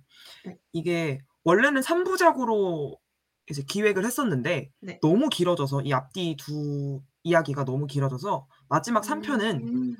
따로 개봉을 한- 했다고 해요. 그게 이제 타락천사라는 다른 작품인데 아. 음. 여러분들이 아마 이 작품을 보시고 보시고 재밌었다 하시면 그 타락천사도 한번 보시는 것도 재밌을 것 같습니다. 그래서 음. 어, 중경삼님은 제가 정말 좋아하는 작품이고 네. 이렇게 날이 좀 선선해지고 바람 불고 뭔가 어떤 그 건조하면서도 좀 다른 사랑 이야기가 보고 싶다라는 생각이 들 때 있잖아요. 그럴 때 여러분들이 음. 한번 보시면 좋을 것 같아서 추천작으로 음. 가져왔고 다른 하나였던 헤어질 결심은 제가 좋았던 부분만 말씀을 드리려고 하는데요. 어, 사실 저는 좀 놀랐던 게 저는 이 헤어질 결심을 보면서 어? 왕가이 느낌인데? 라는 생각을 했어요. 그만큼 이제 박찬욱 감독님도 워낙에 세세한 거 아. 하나하나 다 보시는 분이고 또 이제 예쁜 거, 아름다운 거 이런 거를 굉장히 추구하시는 분이시잖아요. 그래서 그쵸. 어, 헤어질 결심은 한 번 보시는 걸로 절대 끝날 수 있는 작품이 아니고 최소한 두세 번은 봐야 되는 것 같아요. 볼 때마다 다르고 음. 어, 볼 때마다 새로운 게 보이거든요. 그래서 어. 와 진짜 어떻게 이렇게까지 구성을 짤 수 있지? 어떻게 이렇게까지 이 떡밥들을 다 회수할 수 있지? 이런 보는 재미가 있어서 여러분들이 굉장히 재밌게 보실 수 있을 것 같고요. 되게 공교롭게도 이 헤어질 결심도 스토리가 두 개로 이루어져 있어요. 그래서 기본적으로 음. 그 포스터를 포스터만 보셔도 아시겠지만 산과 바다라는 상징을 사용하거든요. 그래서 산에서의 이야기, 바다에서의 이야기 이렇게 두 편을 이루고 있, 있는데 음. 어, 극중 인물인 설애랑 혜준이 어떤 자연을 상징하고 있는지, 그게 어떤 의미를 갖는지 이런 것들을 좀 분석하시면서 보시면 훨씬 더 재미가 음. 있으실 것 같고 이 구도 자체가 어떤 사물의 시점으로 전개되는 경우가 굉장히 많아요. 이 사물이 음. 인간을 바라보는 그런 시점으로. 그래서 그런 카메라 어떤 구도라든지 아니면 카메라 working 이런 것들을 여러분들이 좀 주목을 해서 보시면 음. 더 재밌게 보실 수 있지 않을까라는 생각이 들고 저도 아직은 안 봤는데 이 같은 배우이신 탕웨이, 탕웨이 분이 만추라는 작품을 현빈 배우님이랑 찍으신 적이 있거든요. 이 만추라는 작품 자체가 이제 늦가을, 이제 꽉 찬 가을 이런 뜻이잖아요. 그래서 음.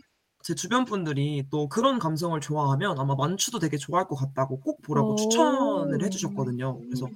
저도 조만간 볼 예정인데 여러분들도 같이 보시면 좋을 것 같다라는 생각이 들었고 음. 어, 헤어질 결심 나는 VOD 결제하기 좀 아쉽다 하시는 분들은 티빙에서 어. 10월 18일에 공개가 돼요. 그래서 티빙 이용권이 아. 있으신 분들은 헤어질 결심을 그때 보시면 좋을 것 같고 어, 각본집도 네 여러분들 좋아하시면 각본집도 소장하시는 것도 좋을 것 같고 음. 제가 얼마 전에도 친구를 만나서 지금 영화를 본 지 4개월이 지났는데도 둘이 거의 2시간 동안 어떻게 어떻게 이런 영화가 있을 수 있냐 어떻게 이런 이런 사랑이 있을 수 있냐 이러면서 정말 머리를 퍽퍽 치면서 2시간 동안 얘기를 하고 왔거든요.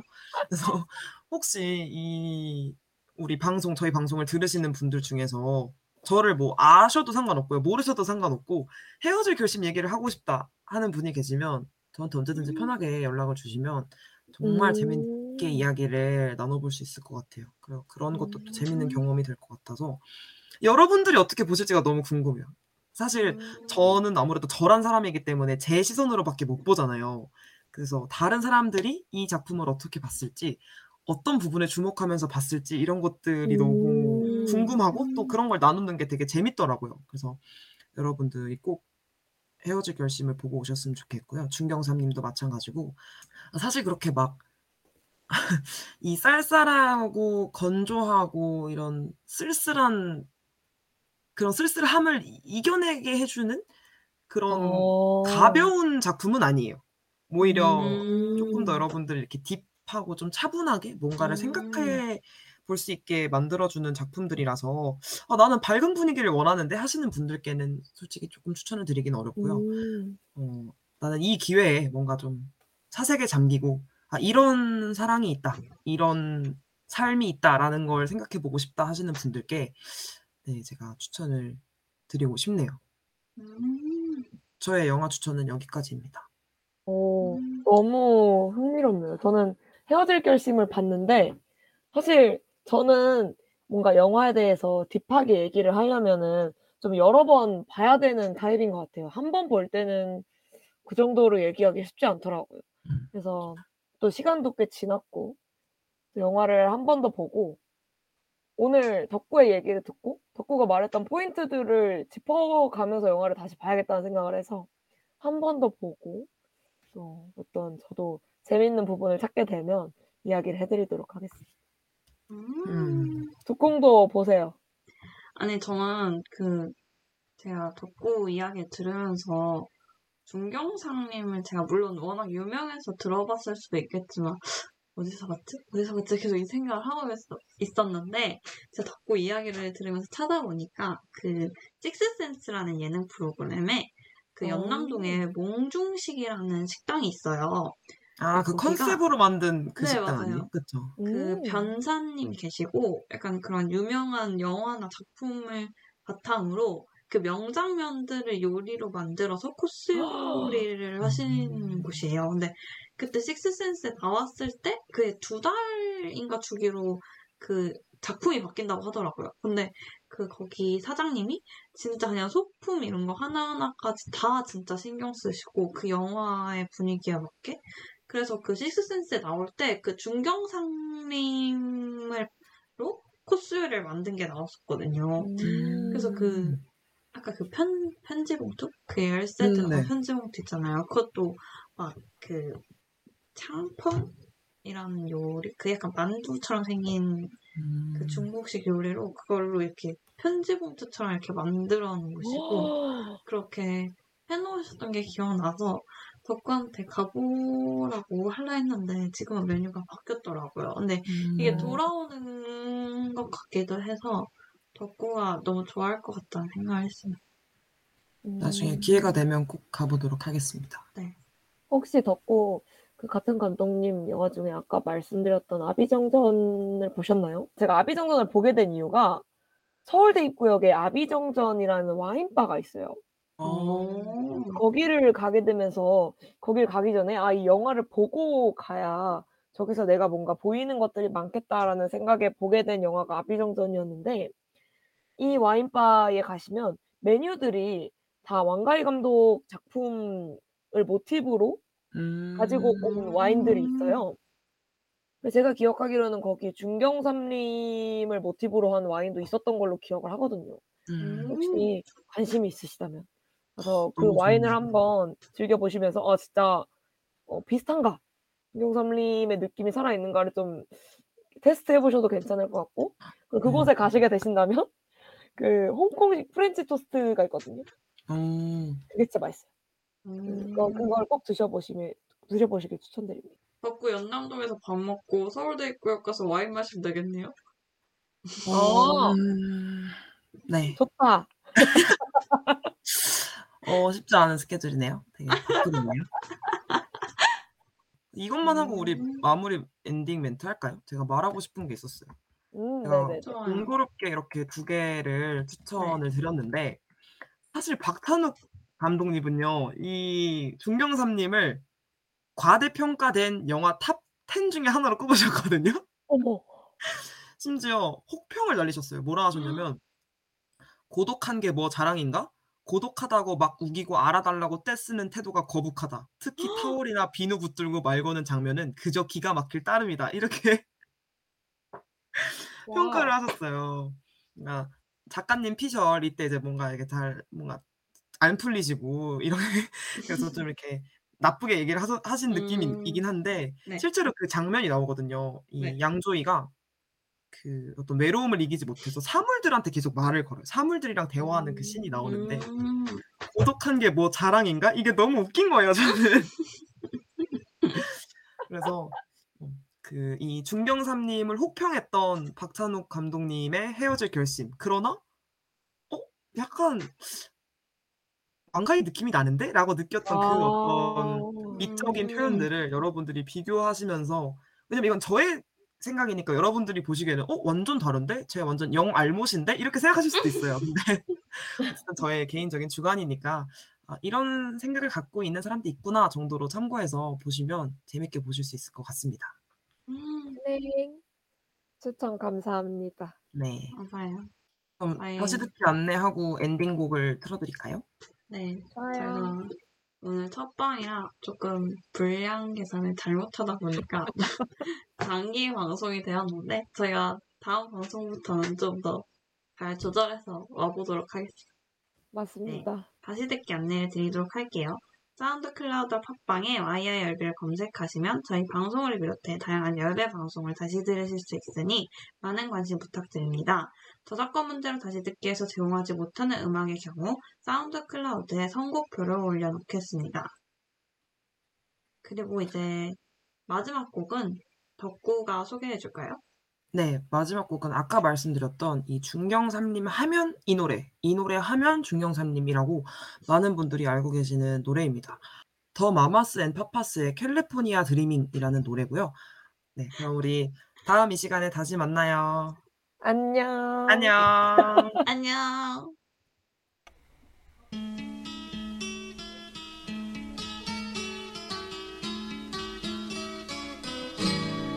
All the leaves are dry.